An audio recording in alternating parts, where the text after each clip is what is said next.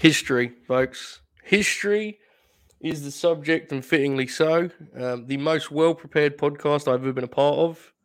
And that isn't saying much, but it's still something to say, right? The very first, the premiere edition of the Historical Oracle. We are back to September 1995.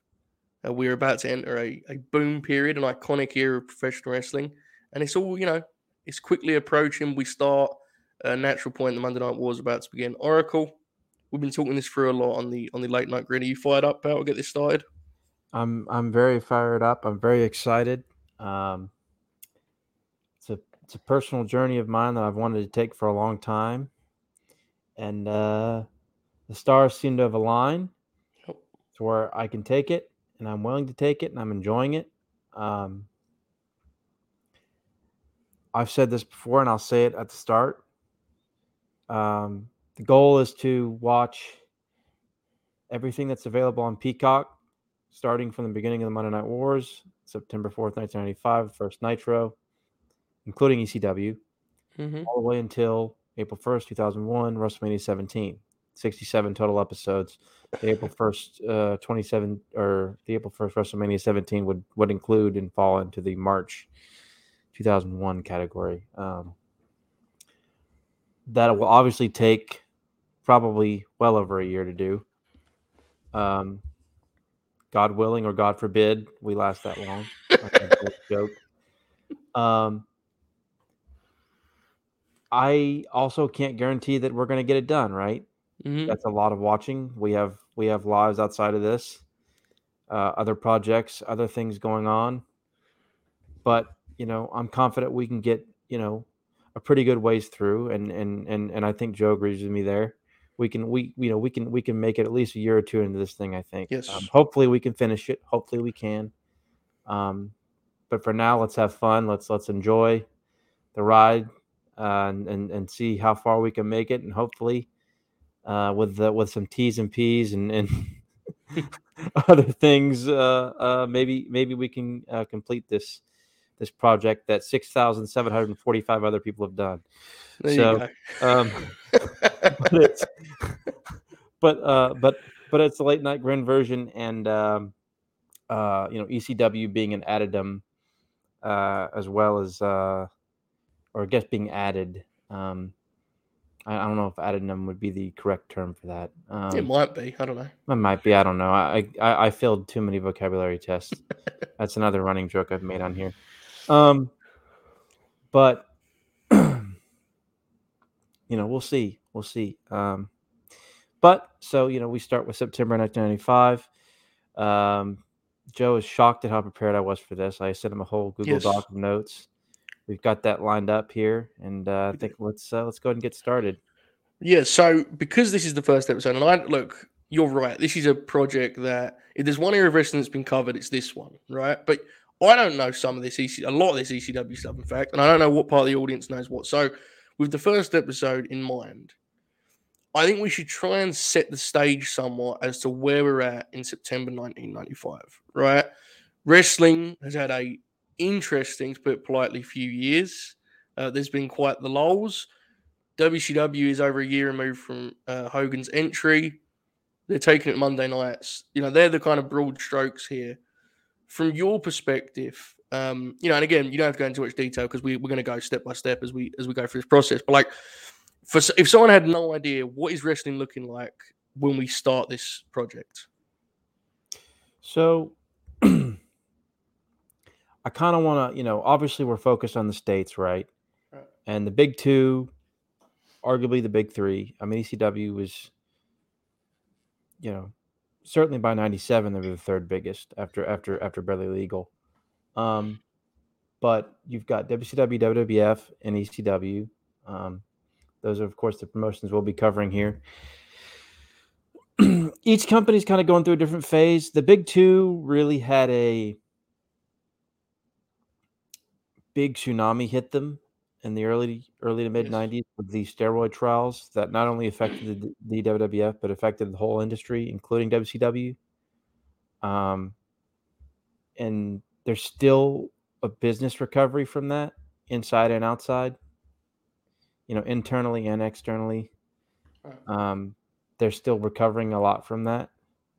Both are. Um, WCW is completely different from what it was a year to 15 months prior to this.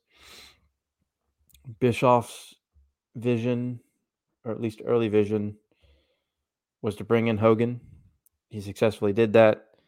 And it sort of became what WWF was in the late 80s cartoonish, Dungeon of Doom feud, right? We're going to cover a lot of that here.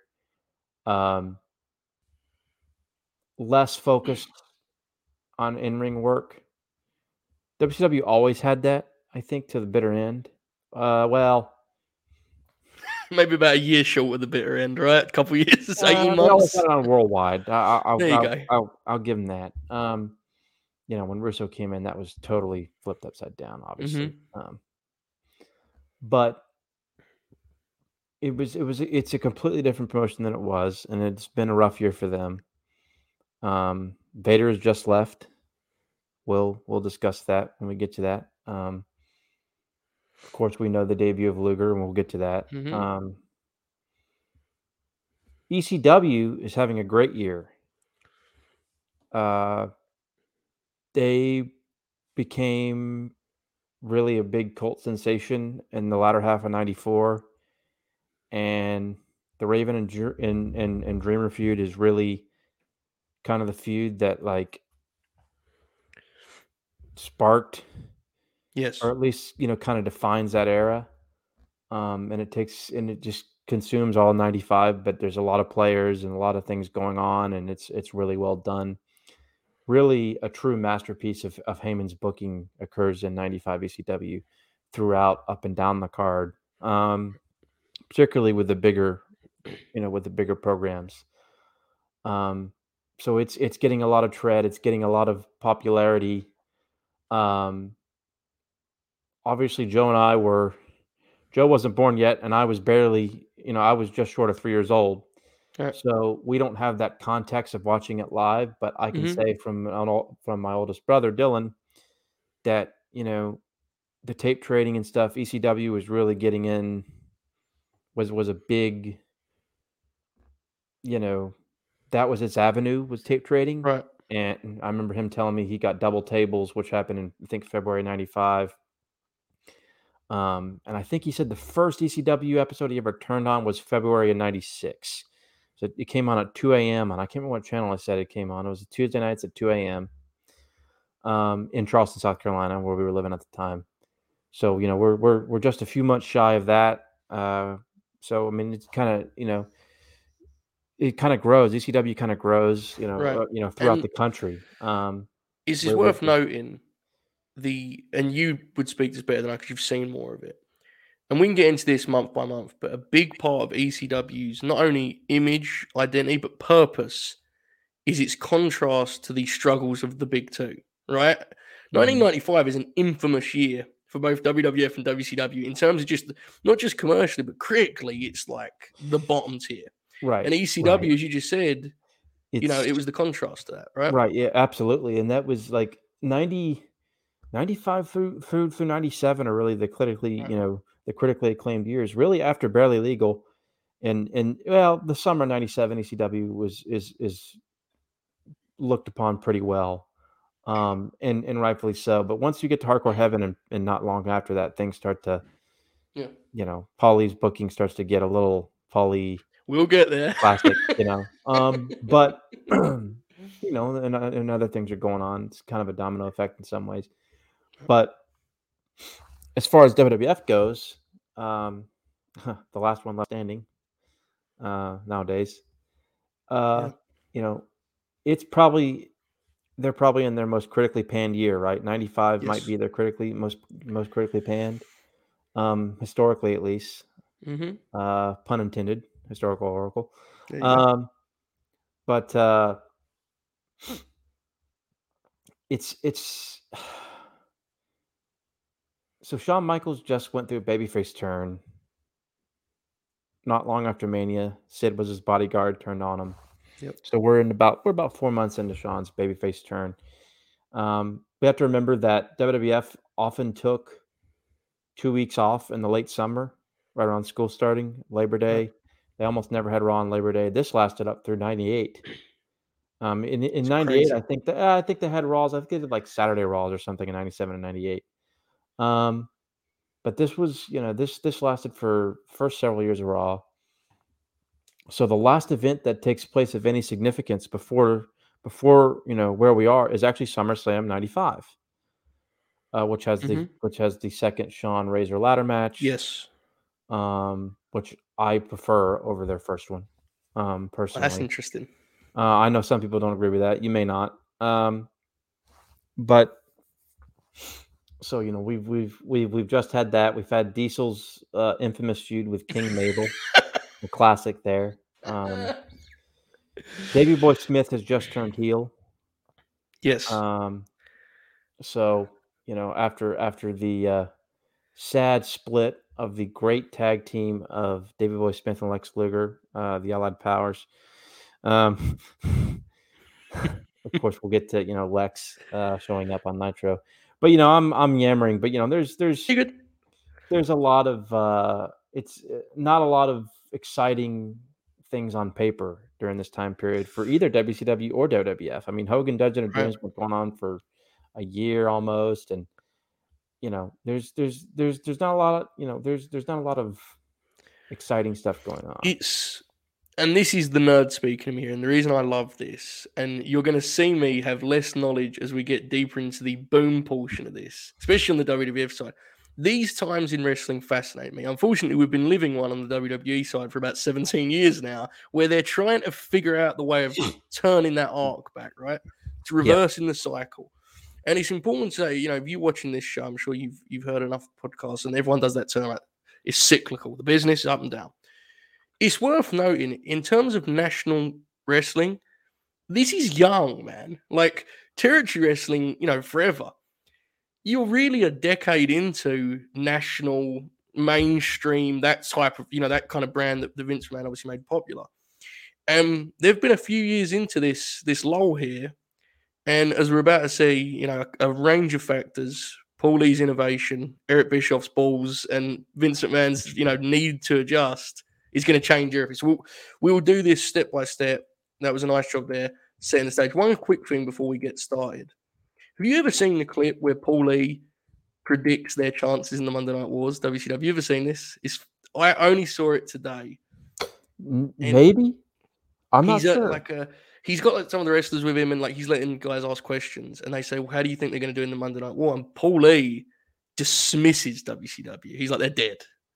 wow. It's worth it's worth looking this up, folks, because it's just interesting because I think that we all agree Paulie's pretty sharp, but it gives you perspective on like people just did not realize what this was going to do for the business, man. they didn't realize like it was it was it was unforeseen how groundbreaking and how much this would change the rest of the world. So that's always worth knowing with this stuff because certain places will paint the picture as like, and then when they came with that money on Mondays, it was you know it's like no, it was it kind of shocked people how much of a war this was from day one. So so there you go.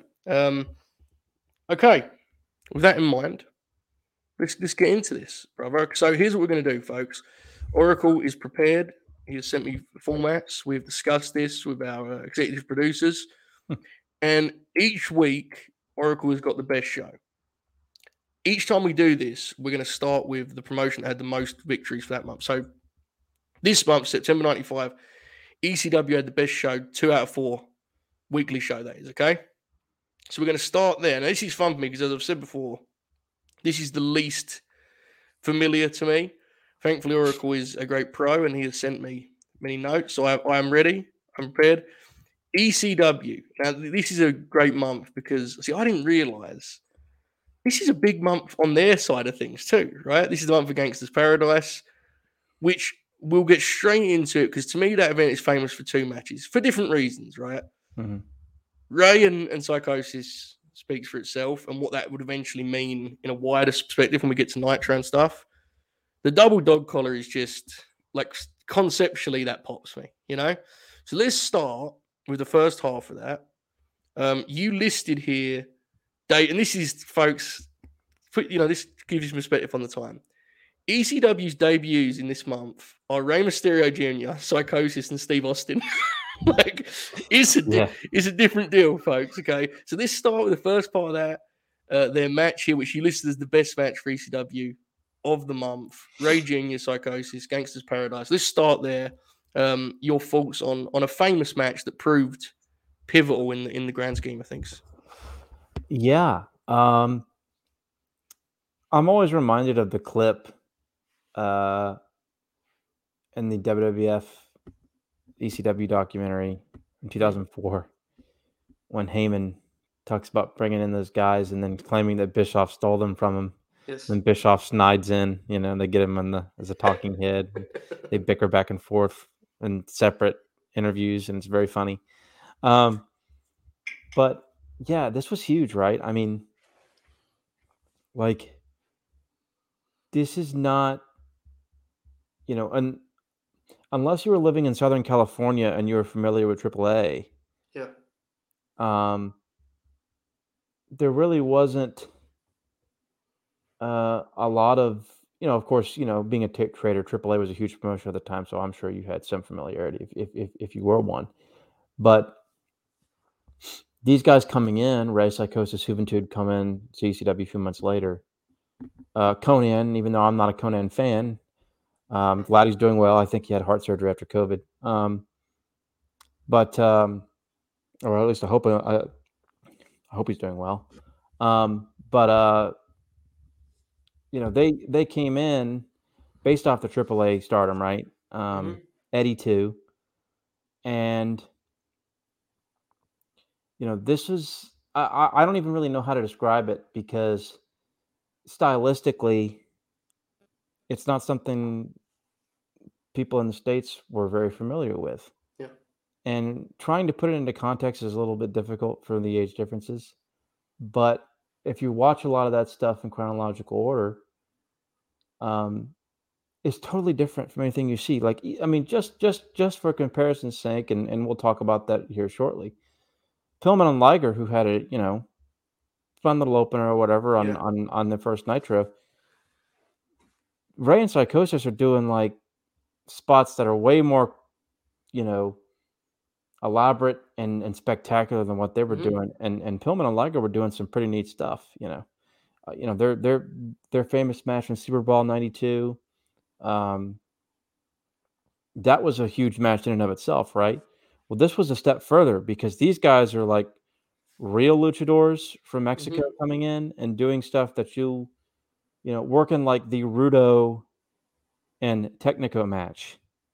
And, you know, Psychosis is taking his bumps and like working the comedy spots and, and jawing to the crowd. And, and, you know, the ECW fans are eating it up. It's just, Rey does like a spectacular, like, uh, switching Rana, you know, where he gets him from the top and then switches around. And it just, and the place is just exploding. It's just, it's nothing you would ever see before at the time. I mean, I can't imagine watching it at the time and just like being blown away by, it. It's just they, it was, it was the first introduction of that style on a national stage in in the states.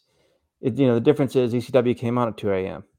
All right. Yeah. and so I mean, so, it, wasn't always the most um, easily accessible thing, Mhm. but just just a just a great great great match. Um, and and really, it's more of a teaser than anything because they don't really overdo it, but they hit their spots, and it gives you a good idea of like what type of wrestlers these guys are. and it's a great starting point because I mean this is going to be one of the big stories of the era, right? I mean that that style and its influence, and ironically, I'm sure there's times where you kind of you question how good that influence was when guys took this and did it, you know, a, a lesser level. But it has to be said, it isn't lost on me. You know, we're sitting here in 2022. And fucking Rey Jr. just got put on the front cover of the 2K. And like, look, folks, we're we're we're living in we're gonna go back here. This is not the place for modern talk, but just take a moment to consider that, okay? the trailblazer of September 1995. He's already great here, okay? We are now in 2022 and dude's on like, you know, a relatively mainstream front cover, man. This is fucking he's an icon. He's one of the greatest wrestlers ever. So and we'll, you know, we'll He's explore that as we go. He's right? amazing. Incredible. Now, speaking of icons, I want to circle back to that other debut. Steve Austin is here in ECW. Um, what's he doing at this point? I think everyone's seen some of the clips, right? How Mhm. what stuff we getting here? Are we getting the full, you know, Bischoff So- shoots and that stuff? So basically, what we're getting here is if we just stick with Gangsters Paradise. So they do a deal where, okay, so the Gangsters came in at the early summer, late spring of '95. Gangsters were, of course, basically the top heels in Smoky Mountain Wrestling, and Public Enemy were arguably the top baby faces of the entire company in ECW in 94 95. Dreamer kind of takes that mantle uh, as as 95 goes on with with the Raven with with with the Raven feud. But Public Enemy were huge at the time. So the gangsters come in and they have this big feud with Public Enemy, um, which was a very that is that that was a big feud in and of itself because it was very modern, uh, you know, for the times. Right. Not- no, no other place in wrestling was going to do something like that. Um, understandably so, but also I'm glad that there was a place for them to do that, right? right. Um, so they're having this backstage tiff or whatever, and the background is is I would have to look up the Mustafa Saeed got into some the the the the explanation from Joey Styles that he got into some sort of altercation and got arrested or something at a hotel. So he had taken out of the six man cage match, which was supposed to be the gangsters and my and and uh, the gangsters in the Sandman versus Mike. Whipwreck and Public Enemy. So 2 Cold Scorpio takes Mustafa's place, and so it's too cold and, and New Jack are cussing and getting an argument with with with the Public Enemy and Joey Styles is trying to find a, a cameraman that'll work, and they keep doing like the fuzzy, cheesy, like oh, you know. God bless. So Joey's going over there and he's like pulling like a um you know live feed like you know he's like he's fucking Anderson Cooper or something and he's running around backstage and uh, all of a sudden famous promo Steve Austin pops up in the Hogan get up he's got There the. Stevester belt you know he starts cutting his Hogan promo and doing all this stuff you're not good enough for you but you know, buries WCW and Bischoff and cuts a great shoot promo honestly um, hmm there's a there's a really funny part where Johnny Grunge goes, "Oh, Steve Austin, oh yeah," and it's it's really really funny. Um, but yeah, it was it was great, great, great debut. Um, and uh, I have to make sure I don't want to skip to October here. Um, but he he shows up uh again like a week later. Austin does. Um, I'm looking at my notes here, so so so bear with me. Um, he he shows up like I think um maybe maybe it's not the it might be the first episode of October. Um, but but he does show up and he eventually gets involved in the Sandman Mike Whipwreck program. Um, Okay. but yeah, so I mean, it's it's he's and it's funny because that's really the only program he works, and then he just leaves, he goes to WWF, and becomes Short run, tiny run. Yeah, I mean, it's you know two three months tops. Mhm. But I mean, and we'll talk more about it when we get to October. Some of the promos he cuts, man, that's Mhm. Stone Cold. That that's Yeah. not that's that's Stone Cold right there. Mhm. He become. I mean, like he basically, you know, he was he was Stone Cold in ECW, man. Like, bas- I mean, he I mean he pretty much was. It was just, it just he you know he just had like the Dan Spivey hair yes. instead. But um, yeah, that's mean, that's why it's so such a famous little stop there for him because it's, you can see it, you can see what's about to happen. It, obviously, it takes a while, right? You, you know, it's not immediate, but you can see it. Let's quickly because you brought it up. Anything else on on the gangsters' uh, public enemy feud, which is obviously a centerpiece of this of this pay per view build or this show build this month. Anything else on that? Uh, not so much. There's some fun interviews and, and music videos that they have hyping up the match a few weeks before Gangsters Paradise, which is the which is on September 16th, 95. If you're interested in looking it up on the on the cock. Uh, I, I, I wish we could do something like that, Tope, but I don't I don't know how that would work. Um, Yeah. screenshots and stuff. That's probably not the best They're tough that stuff, for, for for for a free stream, unfortunately. Um, but um, so I- I'll, I'll I'll try to give dates to help out a little bit in terms of that ki- if people are interested. Um, but yeah, I mean, it's it's just a big feud, right? Like it was, it's a big, it's it's a, it, it was really befitting of, of of the you know pop culture of the time, Right. um, and and and and uh, let's be honest, the uh, the hip hop craze, right? Because Public Enemy were were kind of like, sort of like the like uh, you know the uh, what, what what was the guy that had the famous song? Was it who was it? Vanilla Ice or something? I can't remember who it was. Yeah. Yeah. Um, so that you know they, they were kind of similar to that, and of course, the gangsters are you know, you know, more reminiscent of of the Tupacs and the East West East Coast West Coast rivalry that was big at the time, right? hmm Um, in in in in the states, so there there, was- there was very good of of understanding pop culture. Heyman was very good at that. Yeah, and again, Um, it's worth you know, in fear of of re- like repeating myself here. I mean, it's worth noting like that's that kind of pop culture element and being topical was not exactly present elsewhere at this time in the rest of the world. Like, it because this is important to say that because a lot of the shit that Paulie does here becomes the norm, right? And it Mhm. wasn't the norm then. So Right. that's um okay. Now this I mentioned it earlier, and this was your your pick for best feud, right? Of, of ECW's month, the double dog uh, dog collar deal. Um, this is I I think this fair to say it's a famous match. I don't know how how critically acclaimed it is, but just on the visual alone, like it's it's something people remember, right? Talk us through this Mhm. this program uh, and and your thoughts on it. There's a lot of pieces to this, right? Yeah. It involves the Dreamer Raven feud. It involves the Bill Alfonso Todd Gordon feud. So Bill Alfonso was the biggest heel in wrestling in 1995. It's not close. Uh, incredible heat.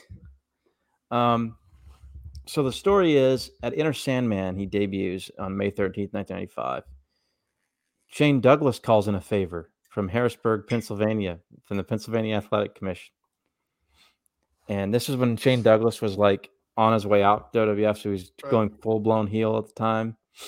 You know, typical Shane. And he calls in a favor for Bill Alfonso, and Alfonso is like a crooked ref, you know, heel ref who's like strict on the rules. They have a match where like at Enter Sandman where it's like Dreamer and Raven in a tag match or whatever, and uh, Alfonso, you know, DQs Dreamer for using a closed fist, and it's ECW, right? So it's just total riot rage and fury from the fans, and so it's going on all summer.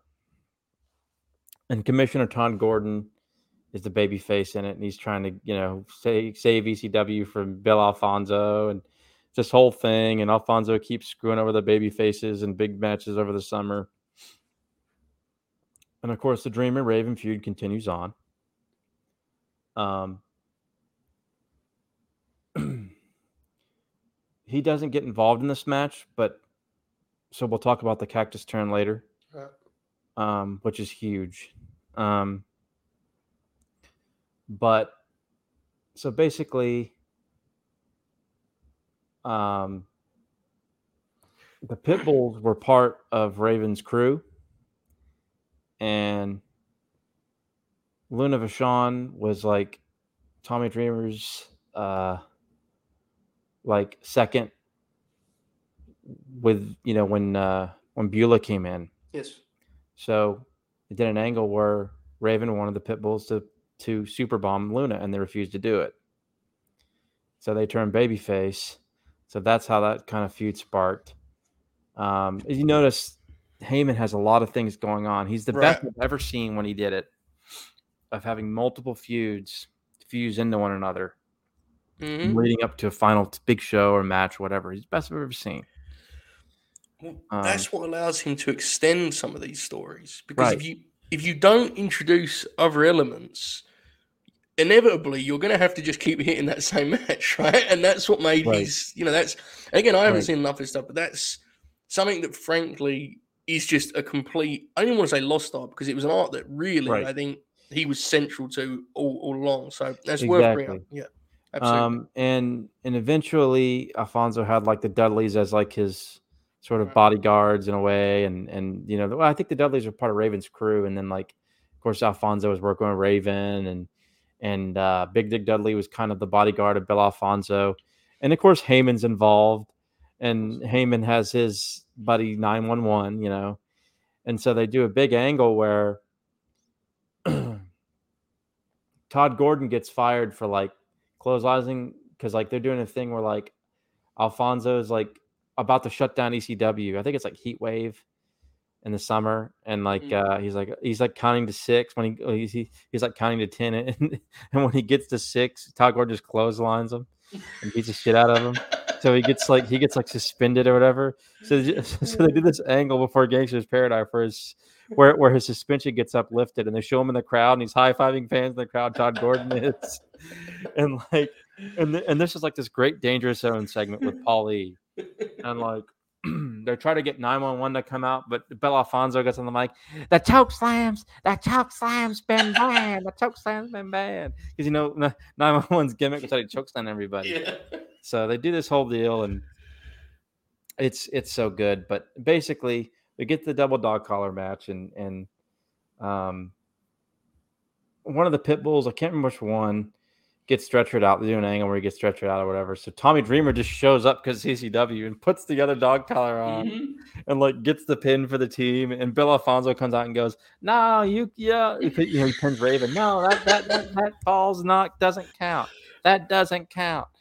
And then Big Dick Dudley choke slams Dreamer and he goes, "That's right, the choke slam's on tonight. I'm allowing the choke slam tonight." And like, and then of course Todd Gordon comes up and he brawls with Alfonso and lets the match continue. And 911 comes out, and Bill Alfonso is like begging off, like, oh no, he's like trying to change his mind real quick, but he can't do it in time. And he gets fucking choke slam, and the place loses their mind. This is like, it's one of the best. And of course, eventually the pitbull, the other pitbull comes back out. Right. And, and they and they win the tag belts, but it's it's one of the best. It's one of the best angles, final like stories put together by Heyman ever. Like he does this a handful of times, but it's just it's a masterpiece. Honestly, it's a book mm-hmm. masterpiece. It, it it might be his magnum opus. I mean, it's it's that's awesome. It's so well done. Um, but yeah, it's it's it's it's it's a really it's the match quality itself isn't all that great, but in terms of the booking, it's just it's a masterclass.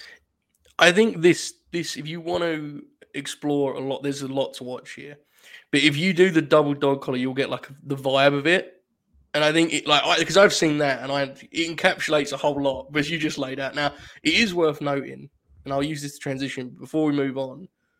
Important to note there, what Oracle said about the pin on Raven did not count because that's an important plot Very for that important. promotion. Very important. So Very important. We, are going to have to talk about you know their thing a lot, but talking to Dreamer, um, he's doing the deal with Cactus Jack here, and you listed as best promo you popped me because it didn't surprise me. Every Cactus Jack promo, who is, I think, even people that don't watch a lot of ECW, myself included, this is a famous run of promos where, quite frankly, he made this is the stuff that to me maybe cements him as like a Mount Rushmore level pro. This is his best stuff, I think. Um, talk a little about that. I think most people are aware of the uh, of the kind of concept, but just like he's just incredible here, isn't he? Oh, it's just they're they're some of the best promos you'll ever hear in the history of wrestling. That's that's mm-hmm. not hyperbole. That's just it's it's incredible because it was coming from his I honestly think it was coming from his heart and a lot of it. There's yeah. a lot of bitterness from Mick. From Mick was always he was so real, you know. Yep. Um he's kind of a bumbling old man in some ways now. But like he, he he had a rough falling out with WCW. Yeah. And I think his so the story goes is that he and Dreamer were tag team and he was helping Dreamer in the Raven feud. They had a big match in the summer. And Dreamer's about to pin Raven after a big pile driver, turns around, Cactus DDTs him on a chair, huge heel turn. Fans are going mm. crazy. The deal is that Cactus no longer wants to work the hardcore style. His body's been too abused. It's been too broken. Raven has convinced him of this. And now basically he's trying to convince everybody in ECW, especially Tommy Dreamer, not to work the hardcore style and to sign with Uncle Eric, which I believe is where that phrase came from, was Cactus in his promos. And I mean, it's just it's it, it's incredible. And he says, if you sign with Uncle it'll save your life and it will save mine too. I mean, he's just he's and just the the, the each promo has a theme, and it's just I, I'm I'm I'm trying to look up some of the there's there's the Cane Dewey promo about his son where there was this uh, famous sign in the ECW arena that says Cane Dewey. There's the one about his uncle Willie who was you know in the war and he said you know he's talking about how he bombed and killed people in you know Japan and now and now how his uncle Willie was a piece of shit for killing all these people and that and, that he thinks that if that he thinks that if the United States government can be and he, he said something about his father. If, if, if his father can can uh, can say the United States government said it was okay to kill a bunch of people in Japan, then me giving Tommy Dreamer a double on DDT on a chair, he's pretty small in comparison. So like, it's just he's. I mean, just the the promos are just incredible. You believe everything he says. It's it they're visceral. Like it's it's I don't know, man. It's it's some of the best promo work you'll you will ever hear. Like I'm trying to find some of the lines. Uh, and, and, bear with me, folks. I'm gonna I do research while I'm doing it too, so I'm trying to find some of the lines from the promo. Um, if we could show the promos, we would, but we can't. Um, yeah, I would agree. But you know, this is one thing. I think this is these get tweeted like every couple months. They're so famous and so brilliant. So you you could find these. I think they'll probably be on YouTube too. So at least some of them will, right? I mean, they're they're just this is his artistic peak alongside his like mainstream hits of the late 90s. And we love all of it, right? He's great, but God, is this stuff is this stuff brilliant. Here's here's one. Cactus considered Willie a hero. I'm I'm reading from an from an excerpt from from Pro Wrestling Only. Cactus considered Willie a hero before walking through a memorial at Hiroshima. And ends up cutting a scorched earth promo on him and other armchair patriots. I hope they swallowed his spine if they even had one. Amazing and amazing. Uh, truly, and I know we overdo the under Edo like people know he's a great promo. Brother, I don't think he gets. I still don't think he gets ranked enough among the true greats. I don't think he does. He's an all-time great. There's a great promo he cuts to, and hopefully we'll get to it um, on on the Raw where he and Funk have that match uh, in May of '98 oh. too. Oh yes, yeah. Hopefully we do get to that. That'll be fun. Oh, that's um, that's right. He he starts talking about the hardcore. There's another promo on September 12th of of, of 95, the episode where he talks about the the hardcore wrestlers: Ray Stevens, Harley Race, Eddie Gilbert, uh, Dynamite Kid. He says Dynamite Kid's in a, in a, in, you know has to, has to piss in a pot and is, is, is in a wheelchair. I wonder how many people. You know, or yeah. what it's, it's just, he goes, How many people cried for Eddie Gilbert? That's what he said. And that's, just, that's a real like the, the Dynamite Kid thing is definitely coming from a real fault of his, like because he, you know, the, there was a lot of, of influence there in the way he, he had to do it differently. He says, right, but like the way he approached it, there's definitely a whole lot of real emotions, as you said, packed into what mixed it, and it's brilliant. It's all time great stuff.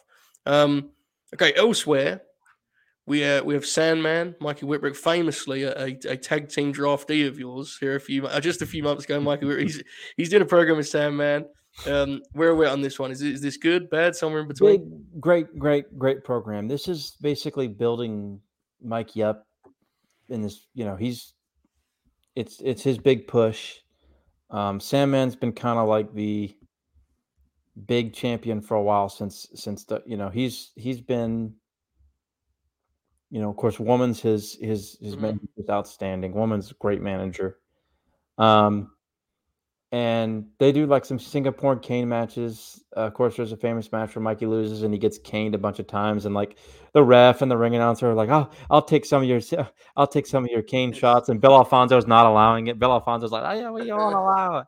He has to take these. He has to take all the caning." And like, there's a bunch of wrestlers that are coming out trying to take it for him, including like Marty Jannetty and like stuff like it's just it's great stuff, man. Just this peak Paulie booking, just great. Um, so uh, Mikey gets a big win at Gangsta's Paradise, the main event, big splash on the cage with Sandman. That match is ridiculous, but it's kind of a hoot. At one point, Sandman suplexes a table onto somebody. Um, like it's, it's it's it's total ECW brawling horseshit in the arena, but it's it's it's kind of fun for what it is. They have this overwrought and long entrance where Sandman, the typical Sandman entry, comes out and blows smoke, and woman looks glazes into the camera, and he's just sitting up on the cage and drinking, and it's just, you know, um, but yeah, this this this feud is great. Of course, Austin will get involved eventually, but um, yeah, it's it's it's a really good feud. They're they're building. Um, November to Remember was their biggest show at the time, I think. Um, so they're building to that uh, big time here. Um, you know, Dreamer versus basically Cactus and Raven, and Dreamer has to find a partner, and of course we'll get that in October. Um, Mikey and Sandman for a big title. You know, they're they're having title matches all over the place, but eventually, you know, they're they're, they're building to the big one. Um, Taz and 2 Cold Scorpio are in a feud. Um, so I mean, you know, there's there's there's there's all kinds of stuff going on. Um, as as as as they're building to November to remember. With that in mind, I have here as a note. my bad. Um, Taz is is kind of making that slow ascent, and also you saw you noted about the um in the news today, unfortunately, Bubba and Devon, right? And they're kind of before. Talk a little about those two at this point. I know Taz is further along in that process, Mm. right? But So, Bubba and Devon are n- are both not here yet. Okay, There you go. so Bubba is just about to debut. He debuts in October. Devon does not debut till April of '96. Um, so basically, with the Dudleys, it's just Big Dick Oh, of Uh, course, yes, I understand. that. Go ahead. dances with Dudley. You know those guys. Uh, um, a lot of people forget that Bubba and Devon Mhm. don't come along till very basically the very end. Uh, the only you know the only Dudley that really comes after them is Spike. Um, I mean, technically, you know, Gertner's a part of the Right. part of the group, but that's Sorry to hear that. yeah.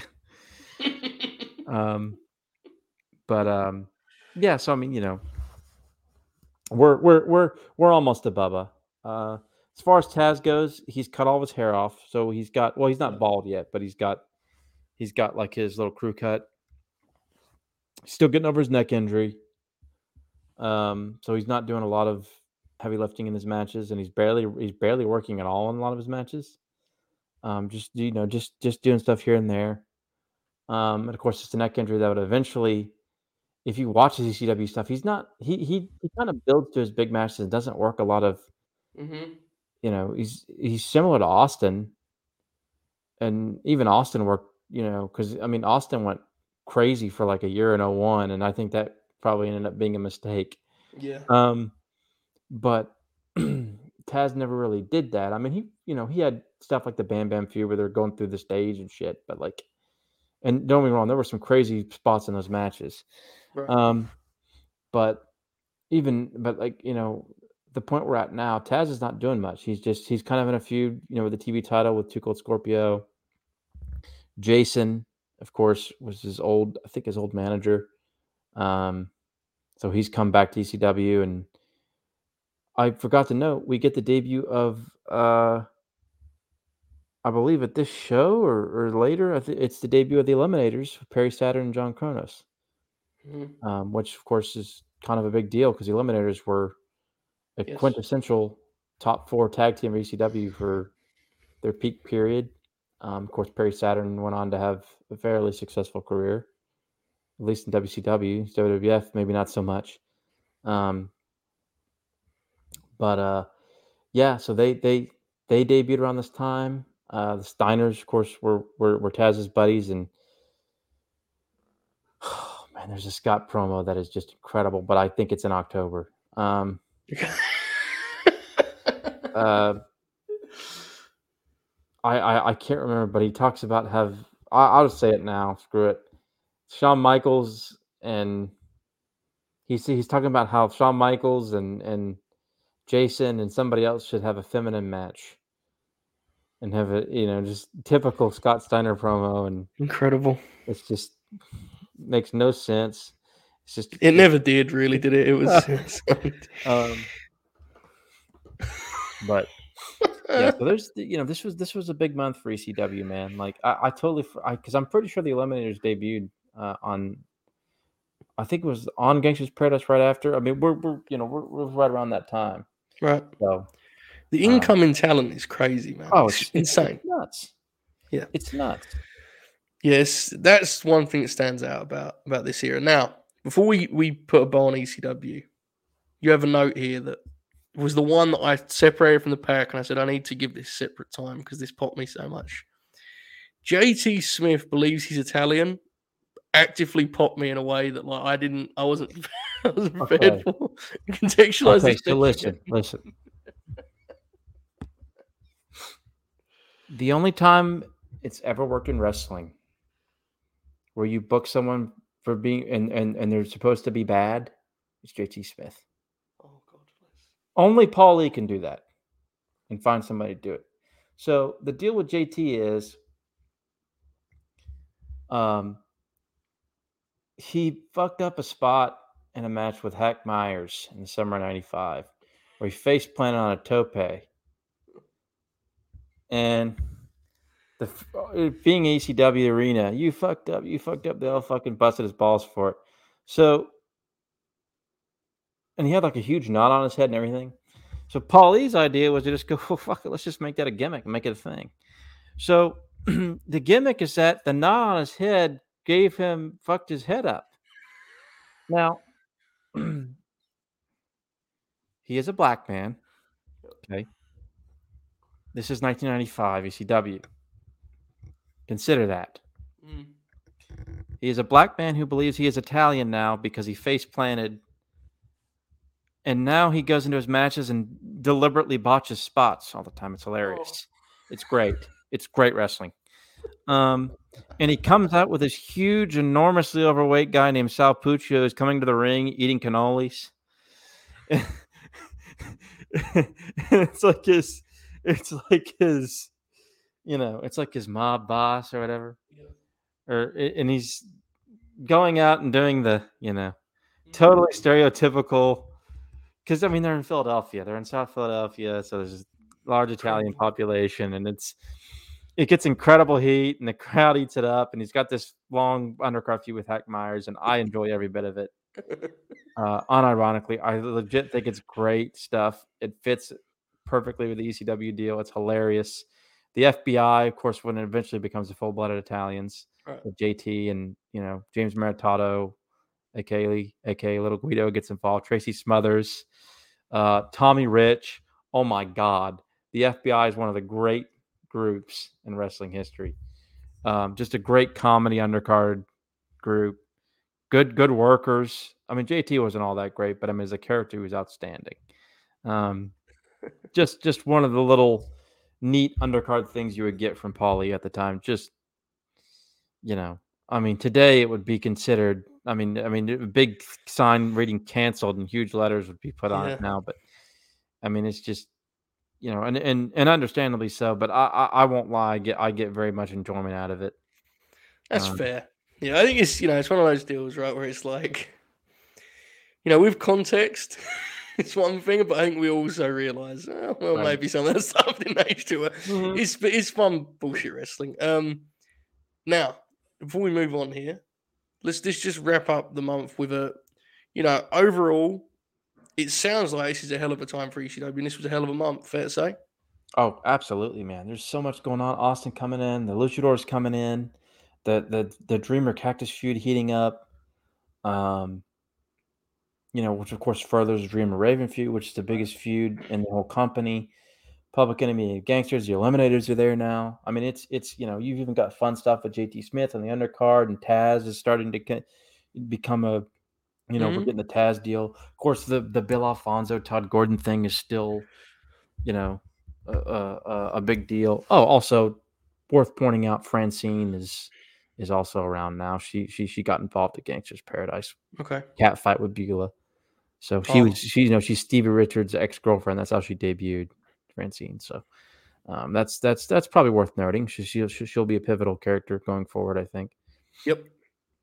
We're in many of those cat fights too. We'll, we'll and with Yeah. that, um, let's move to I think our favorite, you know, in terms of just as just being dumb old fans, WCW pops us most. If you if you listen to Late Night Grin at latenightgrin.com, you'll know that sometimes the full hour of the Late Night Grin is just Oracle and I talking to each about WCW.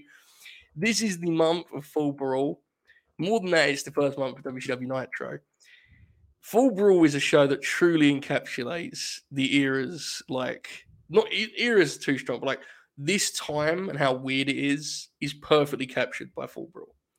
In that, like, there's good, but like the overarching picture is such that you know it's so a non WCW it feels, and this is the least WCW War Games match to this point. By. I mean, they kind of they test that going forward because it kind of gets worse as it goes. But this one is this is a brutal. It's maybe the worst War Games, frankly. Um, I will I will briefly defend Oh no, the '96 match. I like that match. that's fair. Yeah, Um, but it's not a war games match. It's I like to Right. think it's wonderful storytelling, but it's not a war games match. Um, yeah, this was this show was. Do we want to talk about war games match right now, or just or, or just this whole thing in general? so let's do this. So let's start with let's do War Games and let's tie this in with with your best angle. And I think it's a, a fitting choice.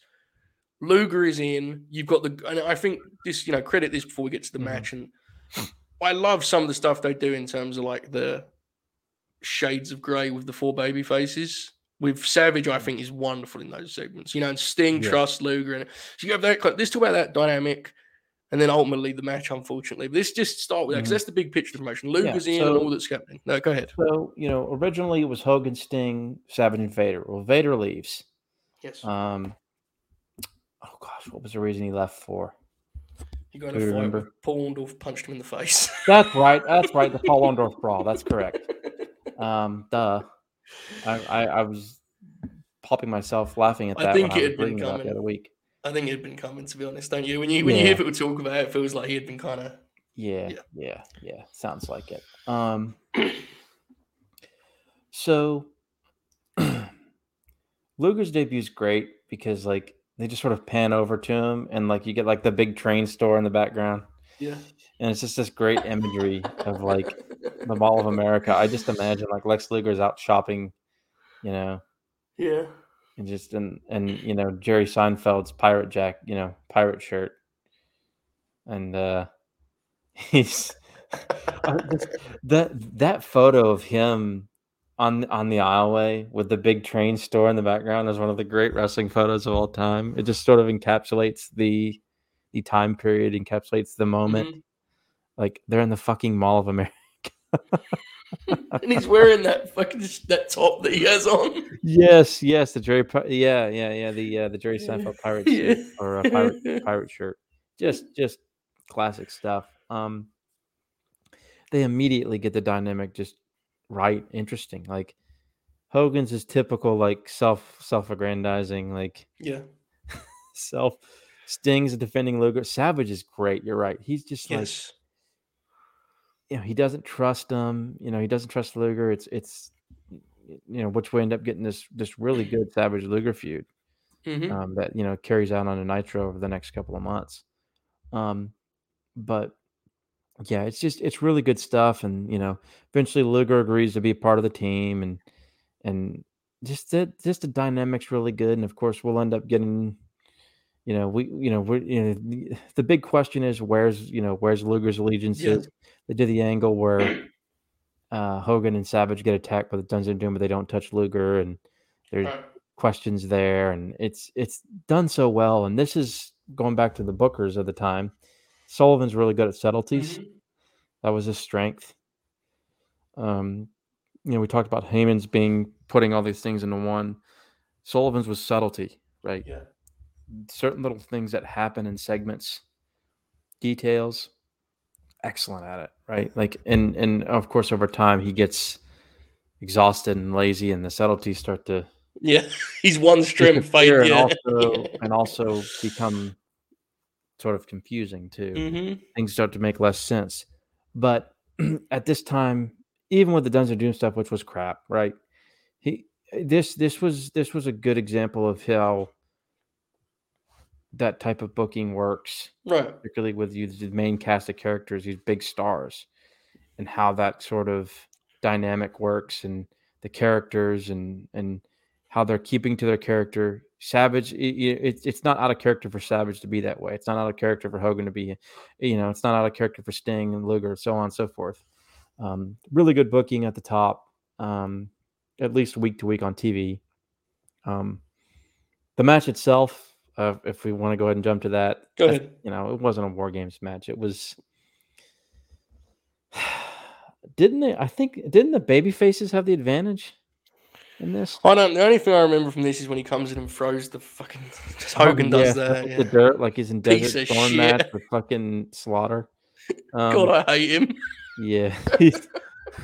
I will say this: Sting and Sting and Tenta had a fairly decent little opening. I mean, it wasn't Yes. it wasn't great or anything, but Sting always worked hard at the time, and and Tenta, I actually think did his best. They, they- you know, they did they did a cool spot where he got like jumped up on the ropes and got caught in between, and Sting was like kicking him. Mhm. So you know, I mean, they, they they did a couple neat spots. Sting was the best guy in the match. Um, and I'm not saying that because Stang or whatever. I, I just think he was.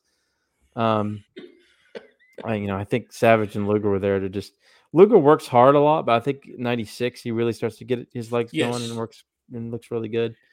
Um, Hogan's just throwing salt and doing all this horse shit. And, um, you know, if the match wasn't good, then they do the deal where the big angle. Okay, this is big. So he's up there and you know, he's, he's finally got Sullivan in the cage because that's the gimmick, right? So they got he's got five minutes with Kevin Sullivan, and they do this hilarious thing where like Sullivan tries to leave, and Doug Dellinger, who's like my favorite like peripheral WCW character of all time, is like is like shitty at his job but great, Yes. and he's like, okay, like I gotta get you, over. and, and, and like Dellinger's like, you know, whisking Sullivan back to the mm-hmm. ring, and he gets back in there, and Hogan's finally got his hands on him, and they're doing all this shit, and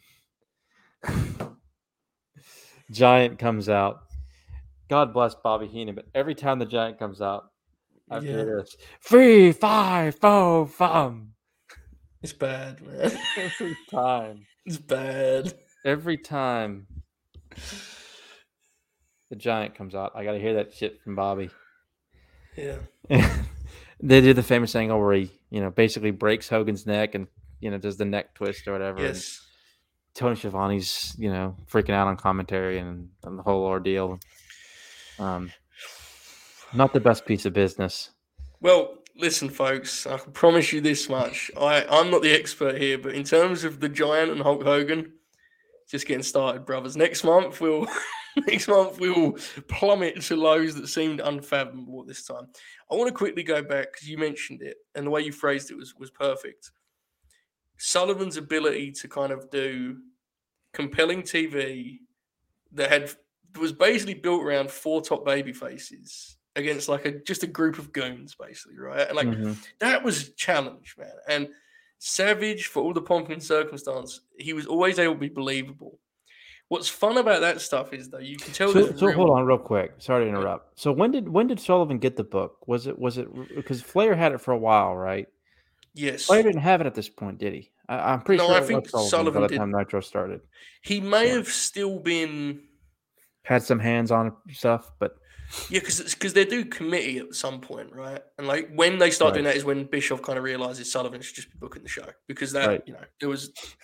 But um, the the Luger stuff is fascinating because you know there's real shit going on there. Like ho- there's the story of the first angle on the on the first night because everyone forgets. We all remember that visual you was talking about, the classic where he's sending the eye, but then late the show ends with the promo segment, right? Mhm.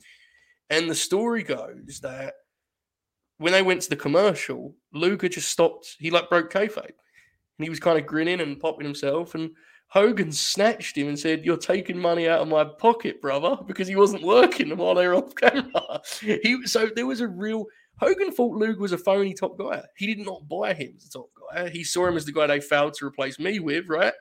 So there's hmm. a there's a real lot of weird and then of course when Savage was not allowed to be a full-time wrestler, they were going with Luger as like the top baby face. I'm sure that was weird. Sting, in the most Sting way ever, probably was the one that was really in the middle of it, being like, hey man, Lex is cool. Right. So it's believable because I think there's an awful lot of, of truth to it. Um good TV, as you said, the match is I mean, if you look at the lineup, it you know, you probably figure out what the match is. Um now Luger was not the only debut for WCW in 1995. Two very different, WCW runs. We have Sabu, who of course is not long for this territory, and Disco Inferno, who for better or worse is very much long for it. He'll be there till the bitter end. Well, you know, a little gap in the middle. Um, let's start with Sabu. Let's talk because he's a hilarious run he has here. Go ahead. Yeah, so he just he comes in and they you know they bill him as you know just this crazy guy and he gets a decent little video package because I think he worked a few C shows for a debut on Nitro and and uh comes in and has this fun little TV match with Alex Wright and Mhm. it's just he just wasn't a good fit, right? Like he just wasn't a good fit for WCW. Right. Um, they, you know, they would try with the ECW originals later on. With with, with remember when Sandman came in as hardcore hack Indeed, yeah. with Mikey Whipwreck. Poor Although I Mikey actually like some of those. I actually like some of those hack. I, I like some of those hack hardcore matches. That's um, fair. to be The fair, Mikey but Whipwreck run is just, God bless him.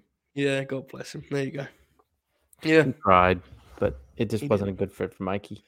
Um,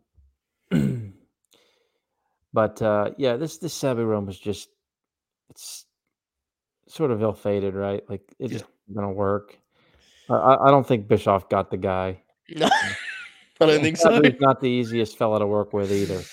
Yeah. You know, he's he's not the most professional guy in the world. So it was just never a marriage made in heaven by any means.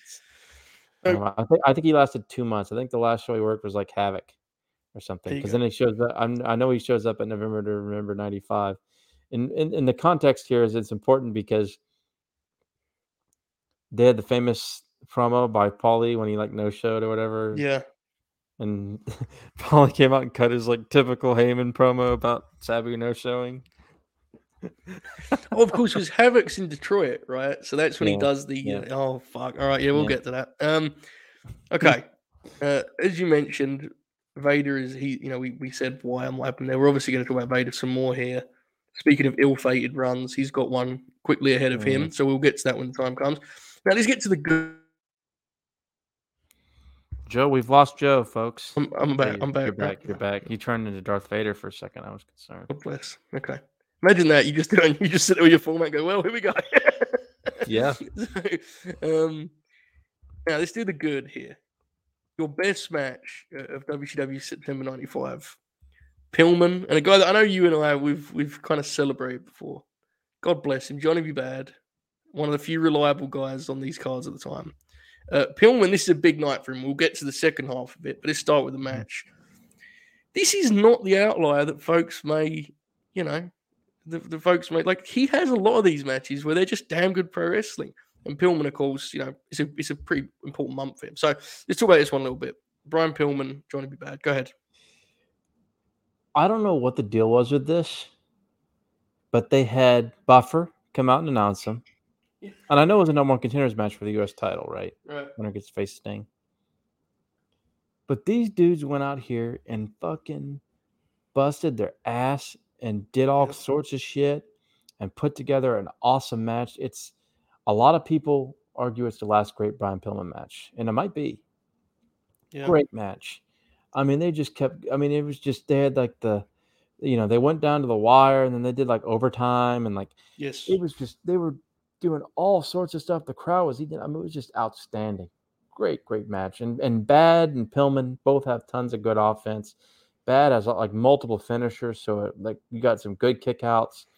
Like it was just it was a great, great match. Um,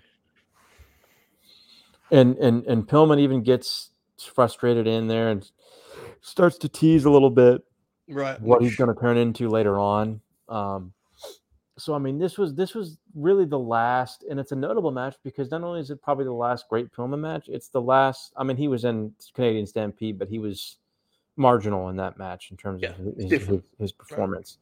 Um, but you know, it's the last match as the babyface Pillman. You know, Yeah. the one that we know, you know. Um, he'd already changed his look by this point in a lot of ways. Mhm. Um, but you know, he he this is kind of the last Flying Brian. This is the last of Flying Brian, I think. Yeah. And and it went out with a bang. And I and I think he knew that. Um, so I think he he and Bad were just like, let's just fucking go out and fucking kill it. and they did. Yeah. And one hell of a match. Um, my favorite part of this month, and you had it as, as best promo. They shared this honor, and Pillman, as of course, will be a part of this.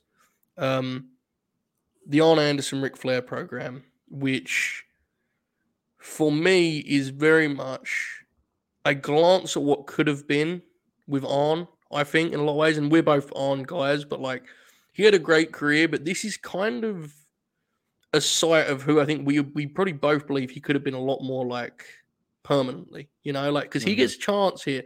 And this is what people forget.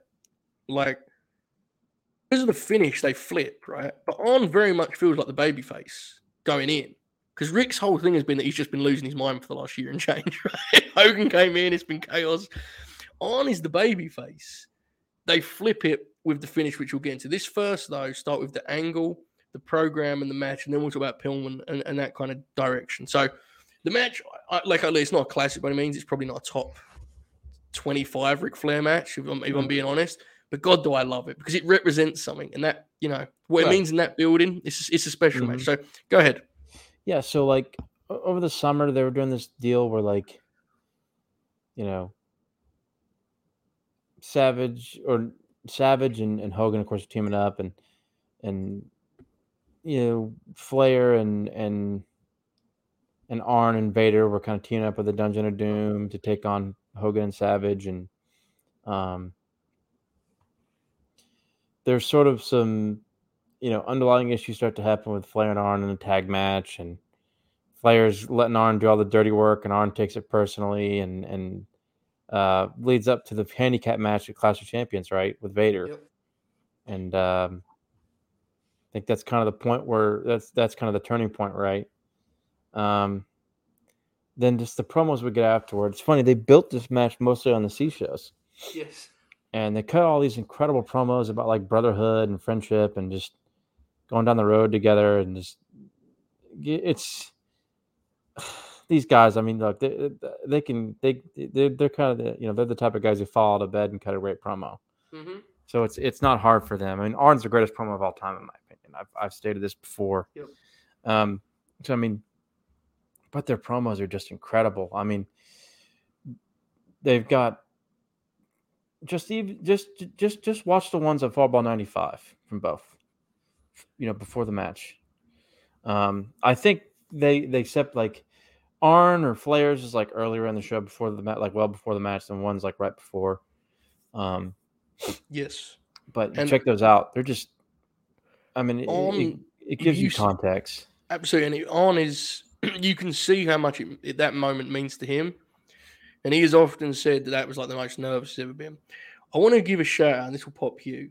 Is it Los on Pro Wrestling Only? Los. Los. Yeah. He has a Twitter thread. I'm sure you've seen this. I'm sure mm-hmm. he said it over there too. I'm going to try and link this. It's an in depth breakdown of the story of this feud. And to be quite frank, and this I mean this is a compliment, I don't know if it meant this much to anyone that was booking it, but I 100% believe the arm would would pop at this the idea that this was not the feud where a guy was finally lashing out after being jealous for so long, but instead Arn was simply doing what he felt was necessary to bring the, the to get what was right back. You know, Ric had lost his way. This was the only way. This was the only way left to save this thing that he cared about so much. Arn Anderson never wanted to be the leader. He was the enforcer. He was the glue. I'll post the thread here in the chat. It is just brilliant. Um, and that's why this match is about more than the match, right? I think to guys like you and I that pop for this, for you know these stories, like it's really a great encapsulation of what that character was Arn Anderson. Uh, where are you at on the match? Um, you know, it's, it's a it's a good match, mm. right? How high on it are you compared to kind of the normal? I don't like it as much as others. I don't. I like right. it a lot more than others do. Right. A lot of people think it's really overrated. A lot of people think it's really underrated. I'm kind of mm. in between. Um, fair what I love about it is is how much Flair gives Arn. Yes. And how much that means when he gives it to him because it means so, so much in the context of the story. Of like Flair, like Arn's over here outsmarting Flair and like catching him off guard and doing all I mean it's just and like Flair's of course knows Arn. It's just it's a great it's a great story of two best friends knowing one another and like first time facing off and then surprising one another because they know each other so well. And I don't it's just just a give and feed and flow of the match is really good. And there's that great moment where where where Arn counters the figure 4 Mm-hmm. and it's really really meaningful. It's it's like it's the best spot of the match.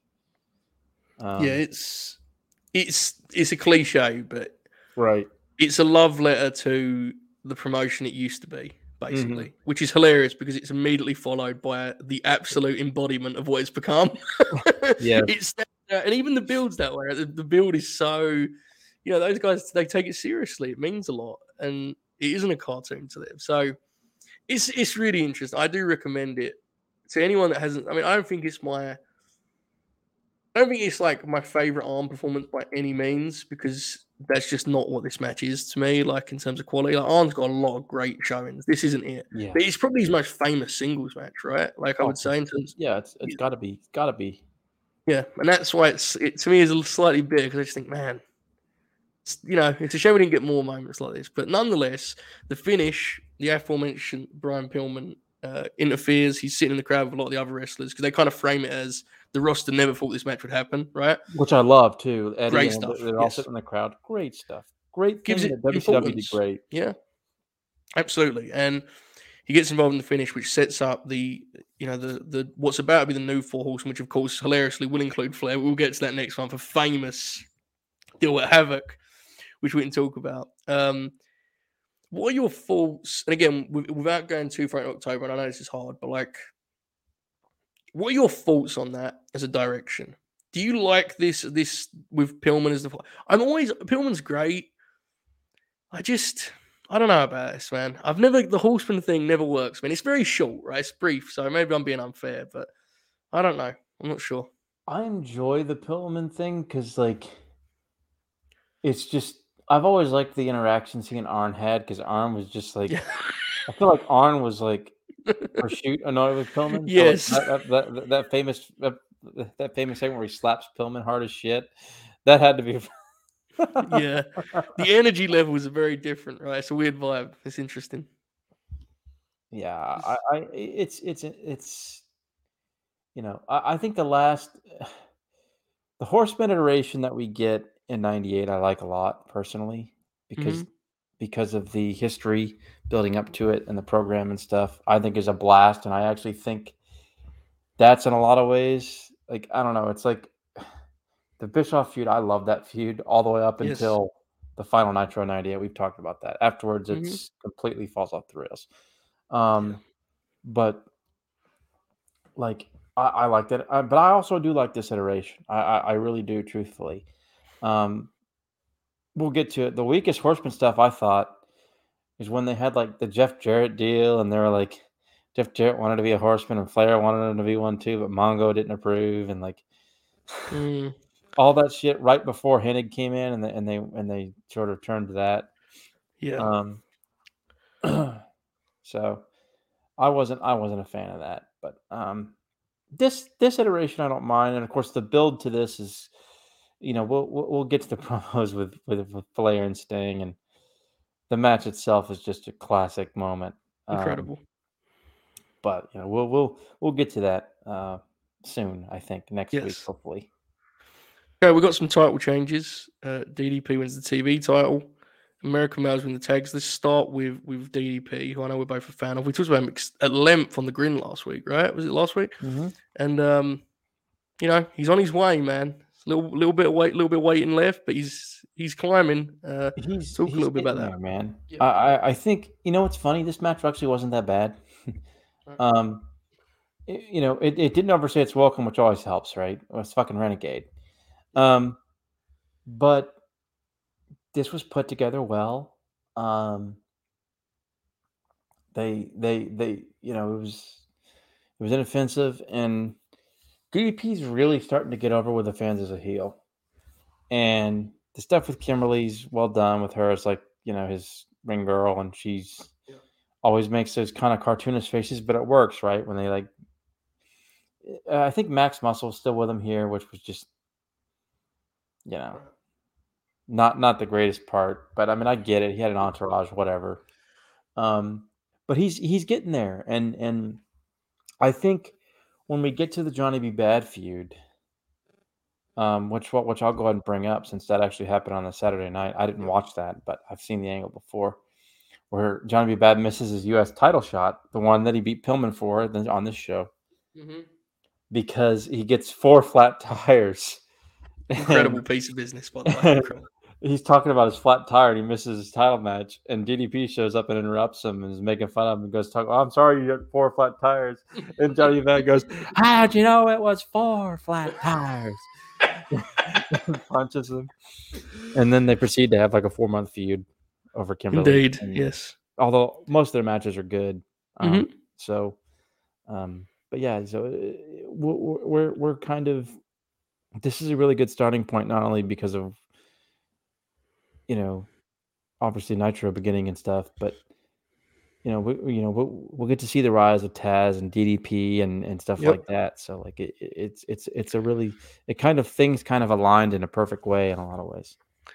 Uh, the the owners of the greatest theme song in wrestling history, the American Males, uh, the tag team champions here, and an, an all time wrestling theme for all the wrong reasons. Uh, this because you have the deal here. This is where they did the title change on Nitro, right? Mm-hmm. And you have Harlem Heat have got this ongoing, and you noted it, and it popped me because it is ongoing. Certainly, the you know the Colonel Parker, Sherry, that whole thing. So let talk me, a little bit to that. Okay, so first of all, let me make it clear: the Colonel Parker and Sherry storyline starts in the summer of '95. Okay, it ends in about oh I don't know right before Starcade '96. So it's about 18 months of this. Um, so uh, this is this is going to be an ongoing thing. Although a lot of it happens on the C shows, but I'm just excited for Clash of the Champions. Uh, just, you know that's that's a good one. Um, but and uh, we'll we you know we'll be getting to that eventually. Um, but you know their wedding angle or whatever. Yep. But uh, yeah, so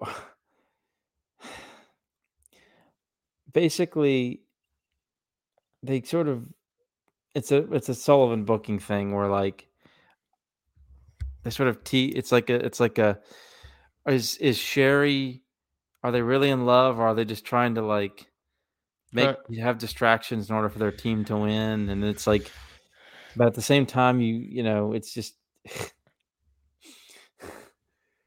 oh god at fall brawl when when when slater because i think slater and oh, and fuck. Slater and, and Buck lose the tag belts or whatever to Harlem Heat, or maybe Harlem Heat already had the belts. Yeah. And they do a promo, and Parker's all like disheveled and you know all this stuff, sweating profusely like he does. He's always sweating, always. And, Okerlund's pro giving him a promo. It's just hilarious. Um, but so the next night on Nitro, Harlem Heat, you know, uh, it's supposed to be the Blue Bloods versus the American males. Harlem Heat beats up Bobby Eaton. Um, Regal's not there, um, which is probably why they did a switch, whatever. Um, I don't know what the story is behind that. Maybe. But American males come out, or, or, you know, or they're already out, so they, you know, Harlem Heat cuts a promo and they have a match with American males, and it's not really certain whether or not their titles are on the line, but they but but they said in word that they would agree to it. And so um, basically, Robert Parker comes down and Sherry and her make out again, and that distracts Harlem Heat, and they get pinned. And, and there's a whole thing where, like, well, is, is, is that legal? And Mongo and all them, is that legal? All this stuff. And everybody's like, well, we have to talk to the executive committee. Uh, first of all, okay, since we're going to be doing this thing, what the fuck is the WCW executive committee? No one knows. Yeah. They always go to that. Have you noticed that? They always went to that. The W the the executive committee. I always think of it in Mike Tenay voice. Because I always doing the really serious face too. You know the classic tonight. when what what happened to tag team wrestling in WCW? Oracle. When did it become consistently bad like pay per view matches? Because we're in that's underway by now. That era is dire, man. It's dire. It's bad. Um, Harlem Heat is cool, no question. Yes. And Booker will always be there. Dude, Booker will always do an awesome spot every match. I swear to God, he will. Yeah.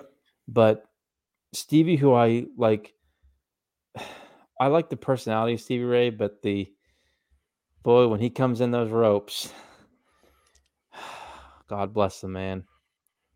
I think Happy- structure's happy- a big part of it too, man. Happy Like, for him he got that ring, but my God. I just so many of their matches that the decision is to like let them have like a seven minute heat segment and Stevie just like sits in a hold. It's like at least do like a big brawl, you know. They could do I don't know, it's Well, strange. yeah. It's a shame. It's a It's- real issue for them at this time on pay-per-views. Like It their is. matches are always bad. It's, Um it's bad. final couple notes here. Uh, Paul Orndorff, the, the man that sent Vader packing from the territory, becomes Mr. Wonderful. Um, let's start with that. Go ahead. That segment was Yeah. incredible.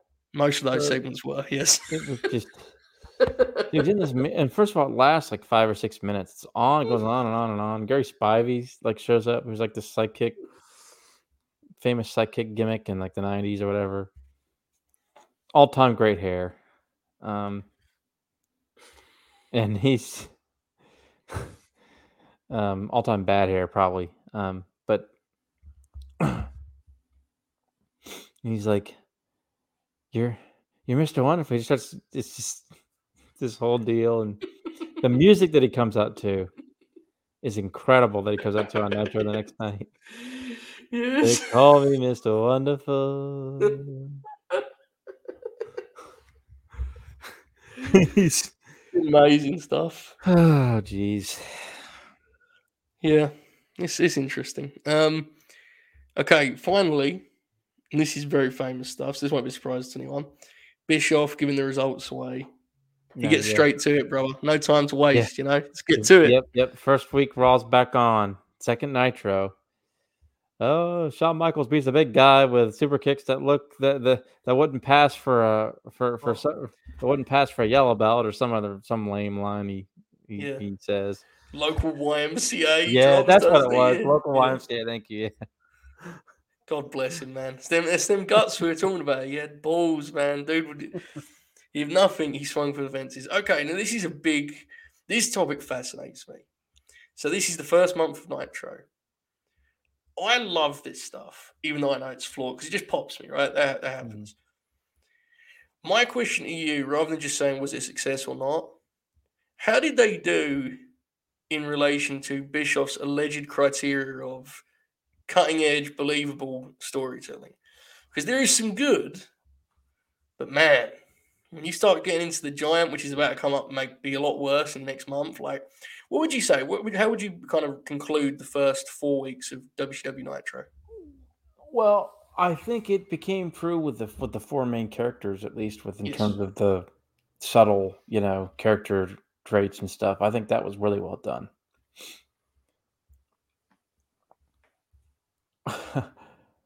the production's outstanding.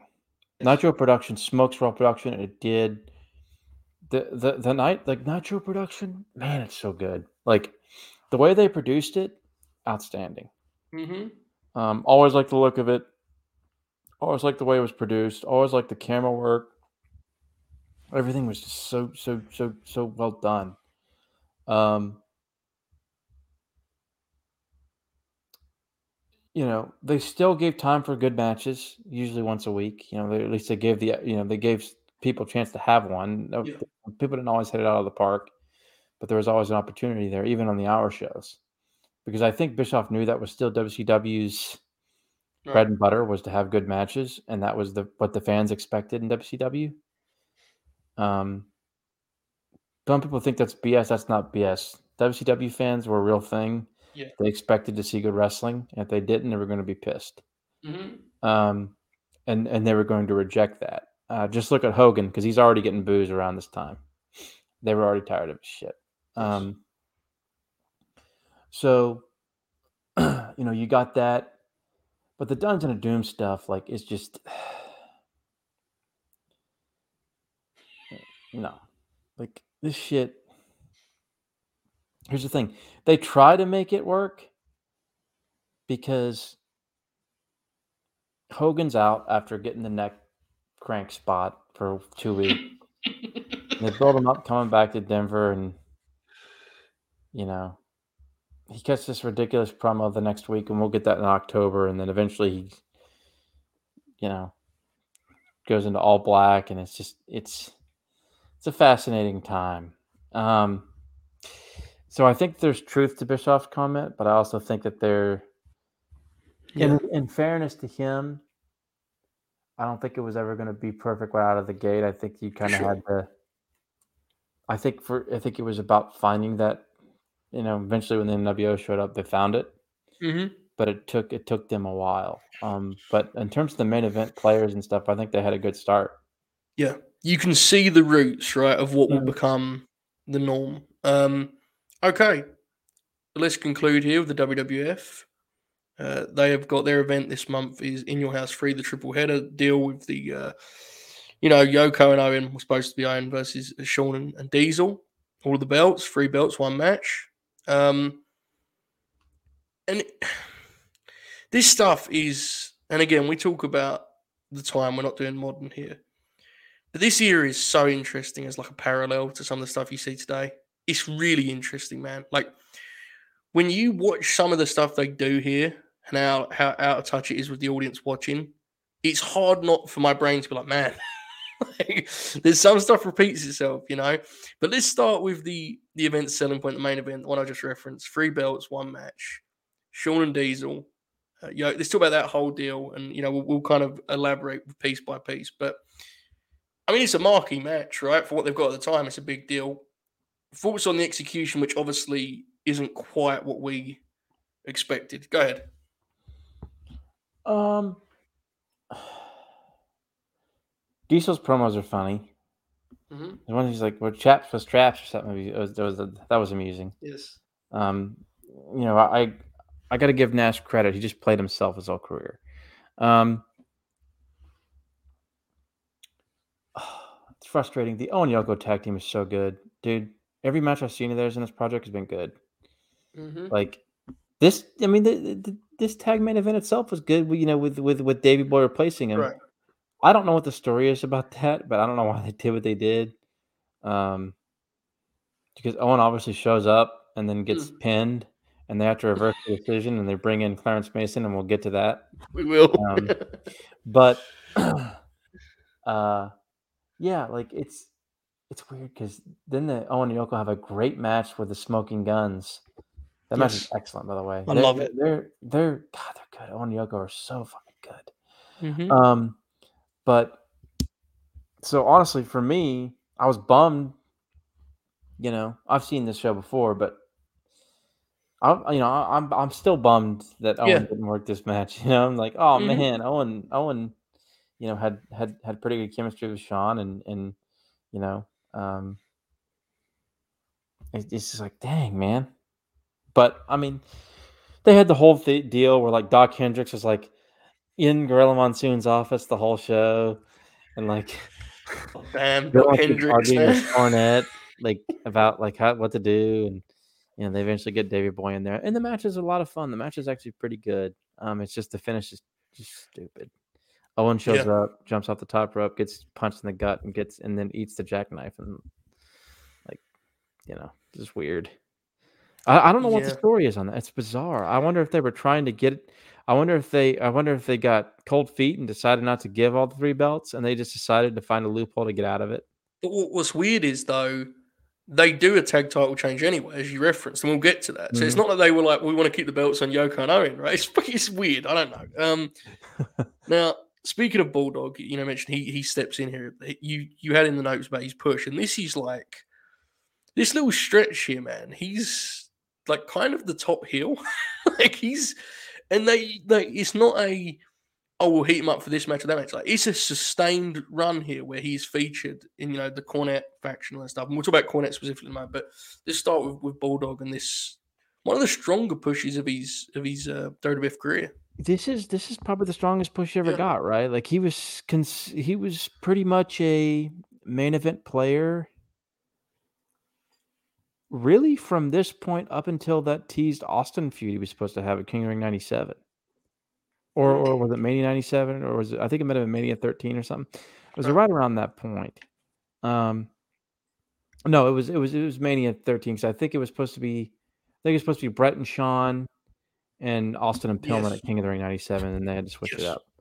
Um, because yeah, it was it was supposed to be Austin and Bulldog at Mania. That's that's what it was. Yep. And So, then but, smiles were lost and Yeah. plans changed. Yep. Um, yeah. Yeah, and uh, just like when Shawn and Bret got in a fight backstage and plans changed for King of the Ring. Yep. So, um, but yeah, like, um, this was an interesting push. I don't think it really worked, sadly for him. Um, we will get to it. I'm that's the next show on my on my doc. Gotta watch it. Um, Sorry to hear that, brother. Is, is, is in your house, Great White North. That's my next show yeah. and that's the main event of Diesel and Bulldog, which is like the main event that famously had Vince McMahon losing his fucking shit afterwards. I think that killed. I think that killed it. I mean, like he got to stick around and had still had big matches and stuff. I mean, he obviously had the Bret match at, at the December in your house and and had the Shawn feud in the spring of '96, but poor he just part. I don't think it was all his fault. You know, um, it was just a bad time to be the top heel in this company Yeah. what a bad draw, you know. Just just um just bad period for I mean just a bad period altogether, a bad period for business. You know, Mhm. you've got a few with babyface diesel. Not not Yeah. ideal. Um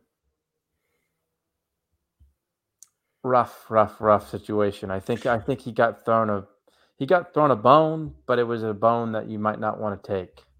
Fair. Um, uh, I'm maybe I'm being a little bit too fair to the guy because he No, I- I get you. but but he, you know, it was it was it was it was a tough one, you know, and and there was some good that came out of that. I really liked the build with the Bret match and and the match, you know, and and and, and we'll get to that here probably pretty soon, but Right. um, just. I, I think it was a kind of a bad luck situation more than anything. That's fair. Now, uh, one guy that um, doesn't have to hang his head wondering what could have been his Cornette, who is sw- he's doing everything he can, right? And like we've talked this from the grim. If you hate Jim Cornette, you have very good reason to. We get it. We're talking about the wrestling character in 1995, and he is he's trying, brother. He's trying everything he can. Like he's those guys. He took a lot of investment in trying to get those guys as over as they could be. Obviously, they were all over to an extent before this even happened. But talk about Cornette. He won best promo here on on your um on the format. The Clarence Mason deal, you can get into that some. His month because he's a, I mean, central character on the show, especially this month. Oh yeah, he's he's such a good promo at this time still. Um he talked me into being excited for the triple header tag because his promo he just there's nobody like I've never he's one of these people who just he talks so fast but he never sputters. It's it's Mhm. incredible. It's like you know, I, I'm fumbling on my words three fourths of the time on this damn show. I mean, this guy's like out here just spewing out all kinds of shit, and it makes sense, and it's piping up the match, and it's just great. Um, the Clarence Mason deal. So we we we we talked about it. so it's important to note that the O.J. Simpson trial and and the final verdict occurs in the first week of October, 1995, and O.J. Simpson's one of his key lawyers was Johnnie Cochran, black man. Um, so Vince and company figure it best to figure their way out of the loophole of this tag title situation that they seems like they didn't want to give the two guys all three major belts. So they have Jim Cornette as a, as a heel hire a black man by the name of Clarence Mason. He's a character lawyer. And he's able to argue that the Davey Boy Smith was the, or the British Bulldog was the legal man in the match and, the- and the legal tag champion. Therefore, the Owen pinfall does not count. And Owen and Yoko are the tag champs still. And then Gorilla Monsoon was, well, therefore, you're going to have to face the Smoking Guns for the tag Yes. titles. And then it's a whole deal, whatever. So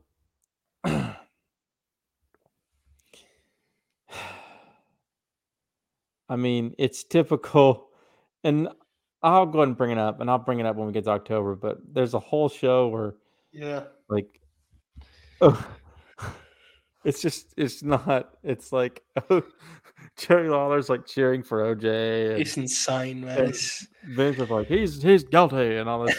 It's all like, and it's just, it's just, it's like, incredible. it. The whole thing is just. Let's just face it. I'll be blatant. I don't care if it's a free stream. It's totally subtle racism.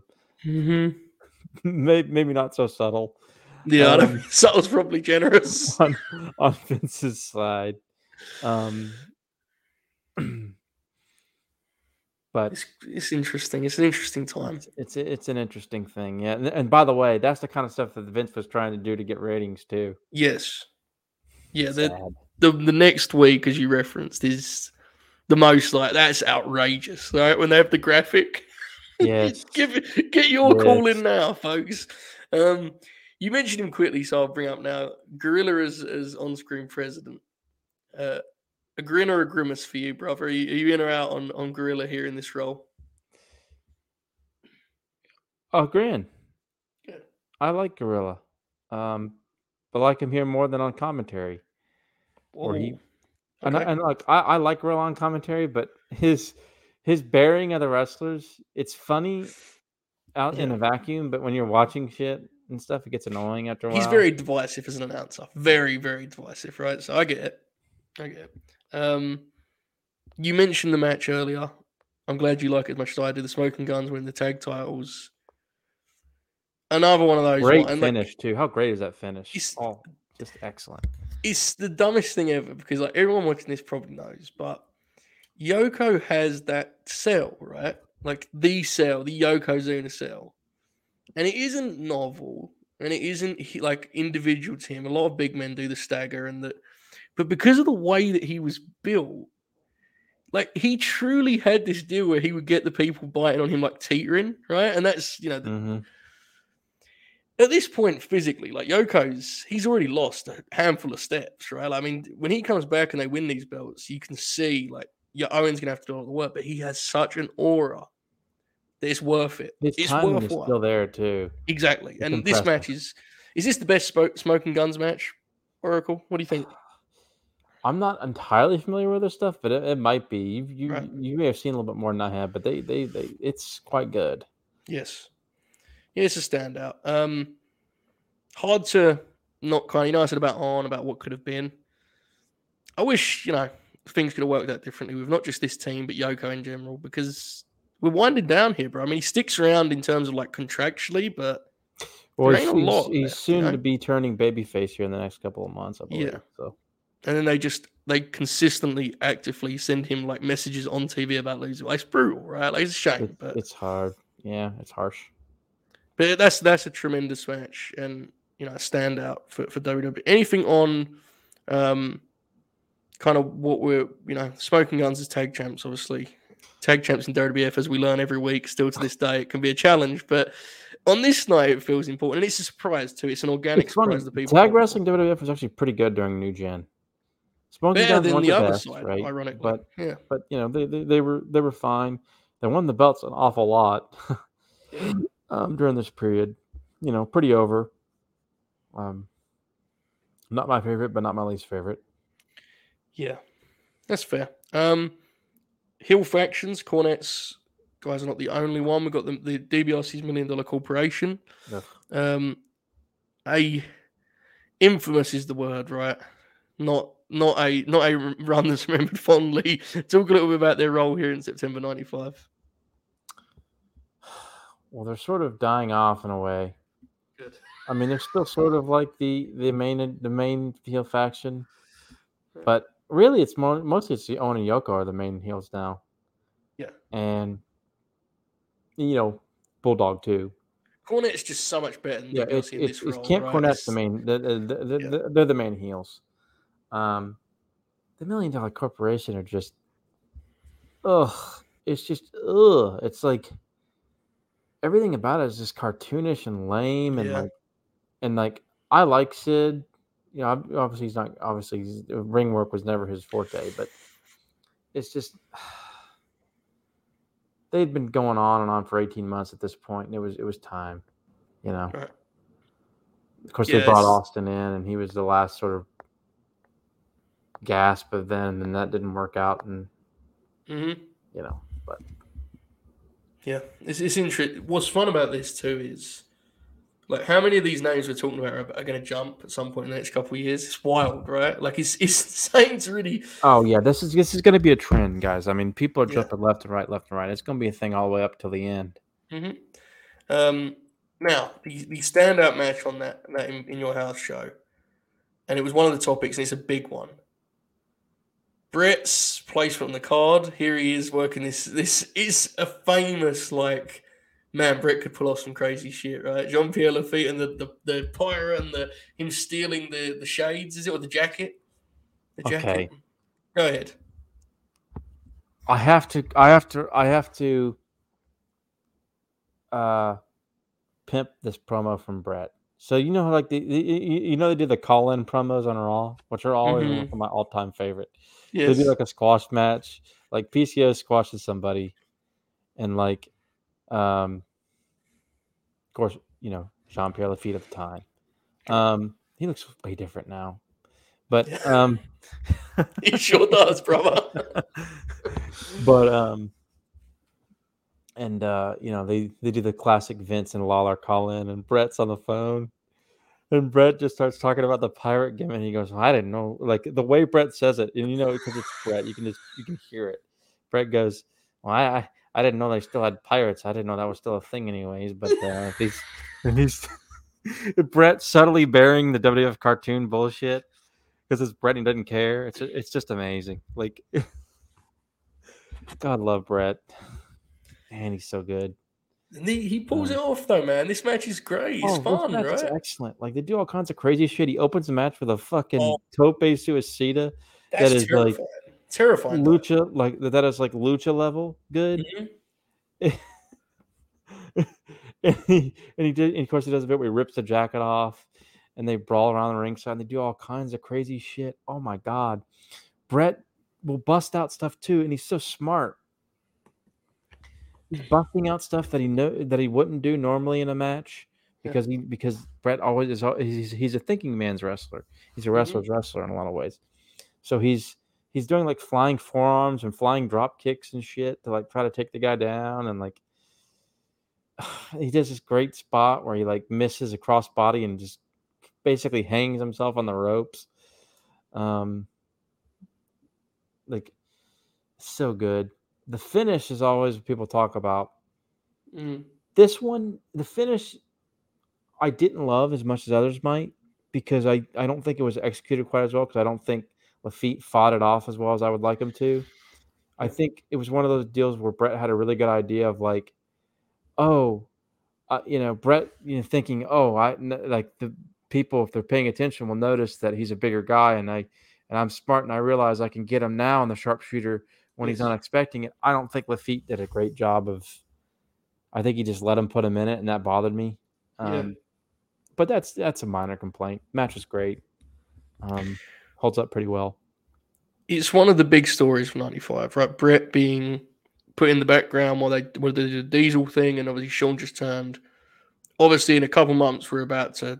That's about to change up because they need Mhm. a new guy to get the belt to where they need to get it. Um, it can't be, you know, overstated how important matches like this are to kind of Bret's case in terms of greatness. I think because while I think we all agree that if in an ideal world he was never doing any of this, in some ways, as much as the match is fun, right? It feels so mm-hmm. prelim. That's what makes Bret the fucking man, right? Like, look how he Yeah. did it, and that's Yeah, yeah, that's why people always talk to him with such adoration because that's just it's such a Bret Hart performance in every which Right. way. He's brilliant. he- He's just he's he's so gifted, man, and like he's just his persona, just the way he carries himself, is just so charming to me. Such a fucking bitter fuck, and it rules. Um, just wonderful. Um, yeah, like we should we should we should get um contrarian alex on here with us and we should just praise bret sometime um oh, okay, he's yeah. just he's an all time i mean just god love the man um I mean, even like the Hakushi, you know, that that feud with uh with Hakushi, um, just ter- you know, terrific matches. You know, they're they're over here with Diesel as the top guy. That you know, Vince is trying to make Shawn the top guy. Shawn gets this long build to be the top guy. I mean, he basically already is. Let's face Yeah. it, Shawn's already a top guy at this point. Uh, he's he he's above Diesel at this point, in my opinion. Um, I, I think Diesel. I think Vince already saw that Diesel was a failure and was already pushing Shawn above him Yes. I think. SummerSlam '95 was a turning point when Shawn and Razor had that ladder match. Mhm. Um, you know, and then that disaster of King Mabel match happened. Um, Quite the contrast, right? yeah, yeah.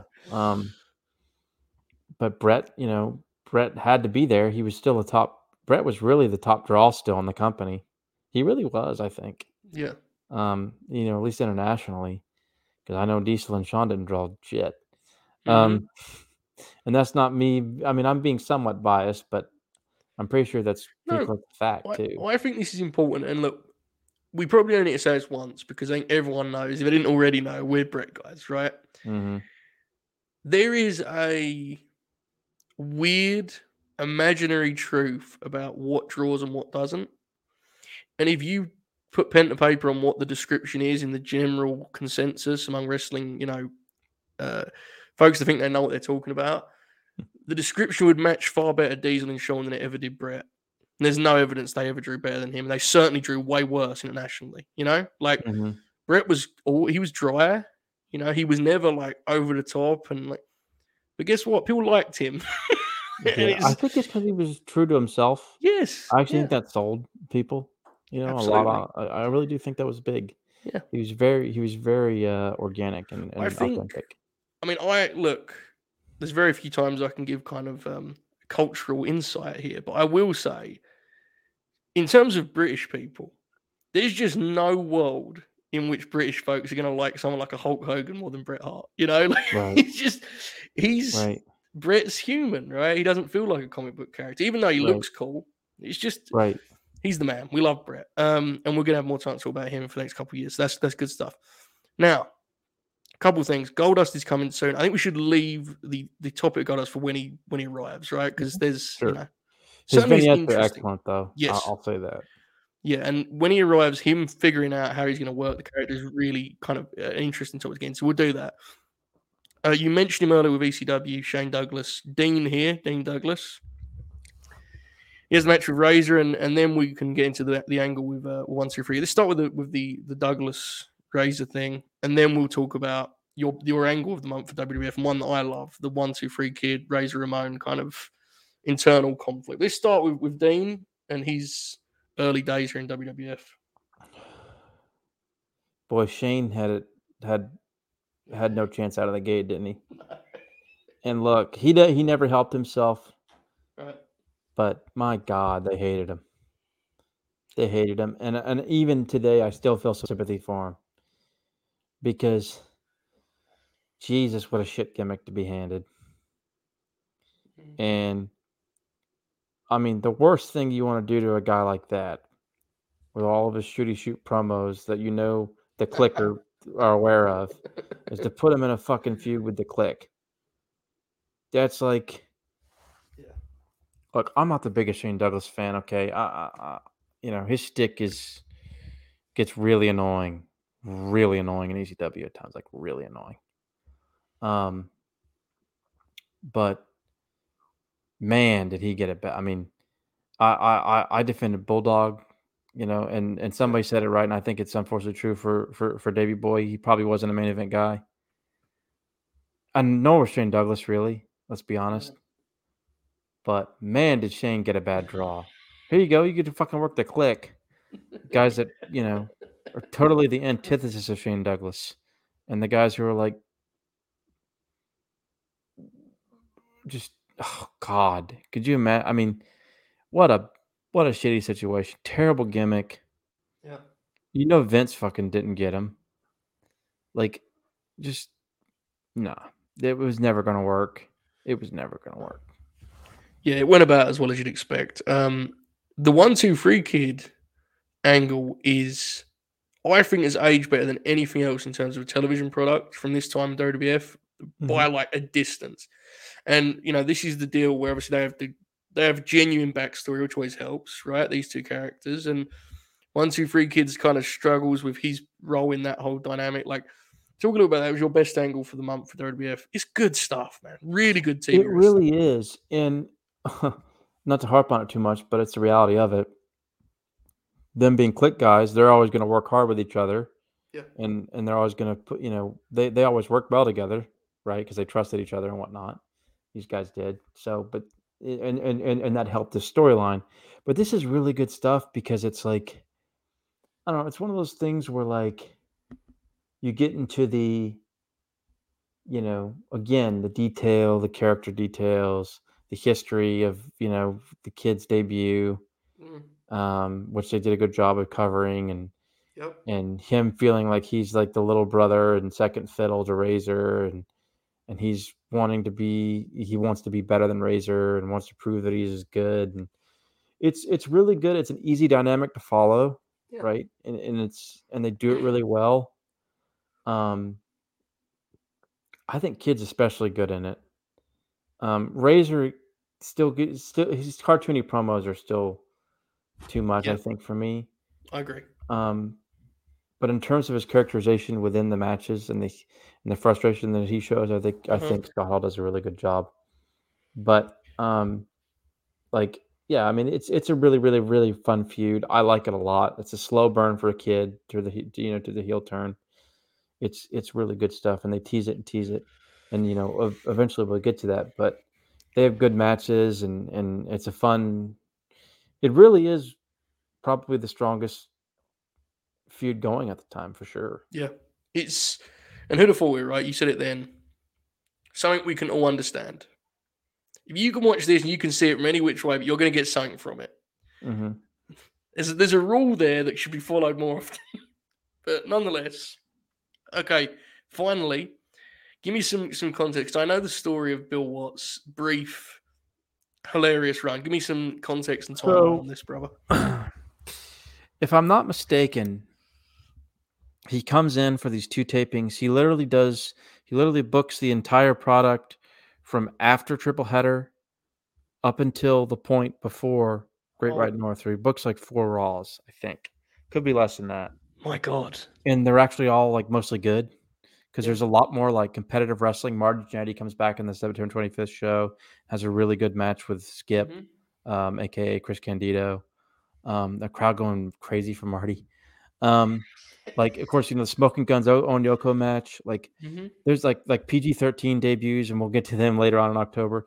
Like there's there's all sorts of like you can tell it's Bill Watts booking. Of course, the famous angle where the heels beat up Taker, and yeah, you know, and we'll, again we'll get to that next week.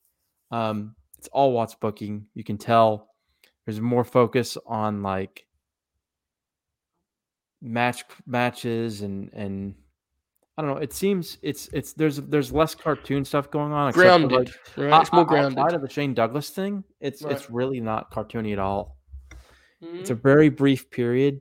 Um, it really wasn't going to work with the dynamics of the backstage political situation at the time, but um, it's it was an interesting little run, and it, it actually served us some some good episodes of Raw, believe it or not, during a really bad period. Yeah, because you had them as the strongest show on the fourth week here, right? So the mm-hmm. first and the third were ECW, second was WCW, and and Raw took mm-hmm. the the final week. Um, overall, how would you say WWF reacted to the to the arrival of Nitro? Um, pass grade. What what what do you think? How did they do? It didn't seem like there was any sort of desperation or panic set in yet, right? Which makes sense. It's just starting, right? I don't think that there was anything it doesn't appear that that's the case yet. Maybe I'm wrong. Maybe I'm missing something. No, I think you're right. I, I, I think the OJ thing that we'll get to in October might be a sign of things. Yes. That that then we'll get to that next week. Like I said, I'll probably be able I'll probably be able to finish up October. We should be able to probably the same time next week. Um, but that that I think starts a trend and things slowly start to get over, and then of course we'll get to to uh, the TED skits and whatnot. So, um, but yeah, there, there, there, there's, there's no desperation there. There's no noticeable competitiveness going on yet. Um, it's worth noting that I think some of these shows were taped earlier. And, Yeah. you know, before night, you know, and some of this stuff, the tapings kind of can make things a little bit more complicated. But For sure. yeah, not, not, you know, we're, we're, we're not quite to the, you know, the race hasn't, you know, it's, it's begun, but we haven't gotten to the, to the fun parts quite yet. So they both had uh, one show each in terms of the best show. If you had to pick between who had the stronger month in terms of just Nitro versus Raw, who would you? Which way would you go? Nitro. Nitro, right? Yeah, and I think it's important you you had that kind of um that point. They're approaching this very differently, right? For now, Mhm. like it's very different. WWF is still taking the approach of like they're trying to fix stuff internally because obviously they have their frustrations. You know, Bischoff, we know what he's doing, brothers. He's he's going for it. He sees, you know, he sees one result here. So, um, that was September 1995. That's everything from the notes from from all three promotions. Oracle, we said two hours was our target for this program, brother. Look at that. Pretty good start, right? Happy with that? Uh, I think I think you know I I think we did a pretty good job. Again, you know, I think Joe and I both agree that we wish we could we could you know Yeah. do stuff show stuff, but we can't obviously for obvious reasons. Um, but you know, hopefully this is a fun uh, little discussion each each time we get on here about uh, what was going on at the time. Um, you know, I'm gonna do my best to get some dates and stuff. Um, ECW Gangstas Paradise, September 16th, 1995. That is on Peacock. All this on Peacock. Right. Uh, Fall Brawl 95, September 17th, 1995. In Your House Triple Header. In Your House 3, that's key. So if you go into Peacock, it's, it's In Your House uh, Season 1, Episode 3, or whatever the fuck. Um, there you go. so, um, you know, there's those are the big shows. Uh, of course, First Nitro, September 4th, 1995. That, that shouldn't be too hard to find. Um, the Owen Yoko versus Smoking Guns tag, September 25th, 1995 Raw. Mm-hmm. Um, let me think if there's anything else I want to throw out there. Um, some of the great bully promos, September 5th, 1995, ECW, Hardcore TV, September 12th, Hardcore TV, September 19th, Mhm. Hardcore TV. Um, uh, September, I think uh, there might have been, it might be the September 26th was the third one. Um, but you know, that's just just me throwing out some dates to help you guys if you if you want to check that stuff out. Right. Because you know, we we we can't really throw in being a free stream and stuff. You know, we have to be careful with that, unfortunately. But yeah. every every week I'll try and throw out some dates and whatnot. Yeah, hopefully for some of you it's a trip down memory lane. Hopefully for others it's like a guide to what they should watch, right? Right. And I think what makes this stuff so fascinating is there's this just there's some incredible narratives that form, you know, and it's just a great story. So I'm looking forward to telling this here as we as we go through it step by step. Uh, as you can see from the confirm sheet's wonderful graphic, you can follow the Oracle of Wrestling, who was fabulous in preparation for this, and I had a great time. You can follow him at King Motivator H. You can follow me at Joe Hulbert. We'll be back, right, Oracle, in about um, 25 hours. We'll be grinning, brother. We'll be talking about Rampage and breaking down the AEW roster a little bit more. That will be um, latenightgrin.com. That's behind the paywall. Will always be behind the paywall for our sake. it's a four hour podcast. I promise it's worth it, especially if you like this content. Um, until then, any any final comment, Oracle? Uh, no, but be prepared to discuss Halloween Havoc 95 in about a week's time. Be prepared to discuss WWF's In Your House 4, The Great White North, Good lord. considered one of the all time bad pay per views. Be prepared to discuss um, some really great ECW TV that is just awesome. Yeah. So, uh, Well- should be an exciting week. Like I said, I should be able to finish up. So, be ready. There you go, folks. A lot of bad wrestling ahead, and hopefully ECW is a, is a bright spot next month. So that that will hopefully be next week. But get us on the Twitter; you'll you'll be updated. We'll speak to you all tomorrow for the late night grin. All hell.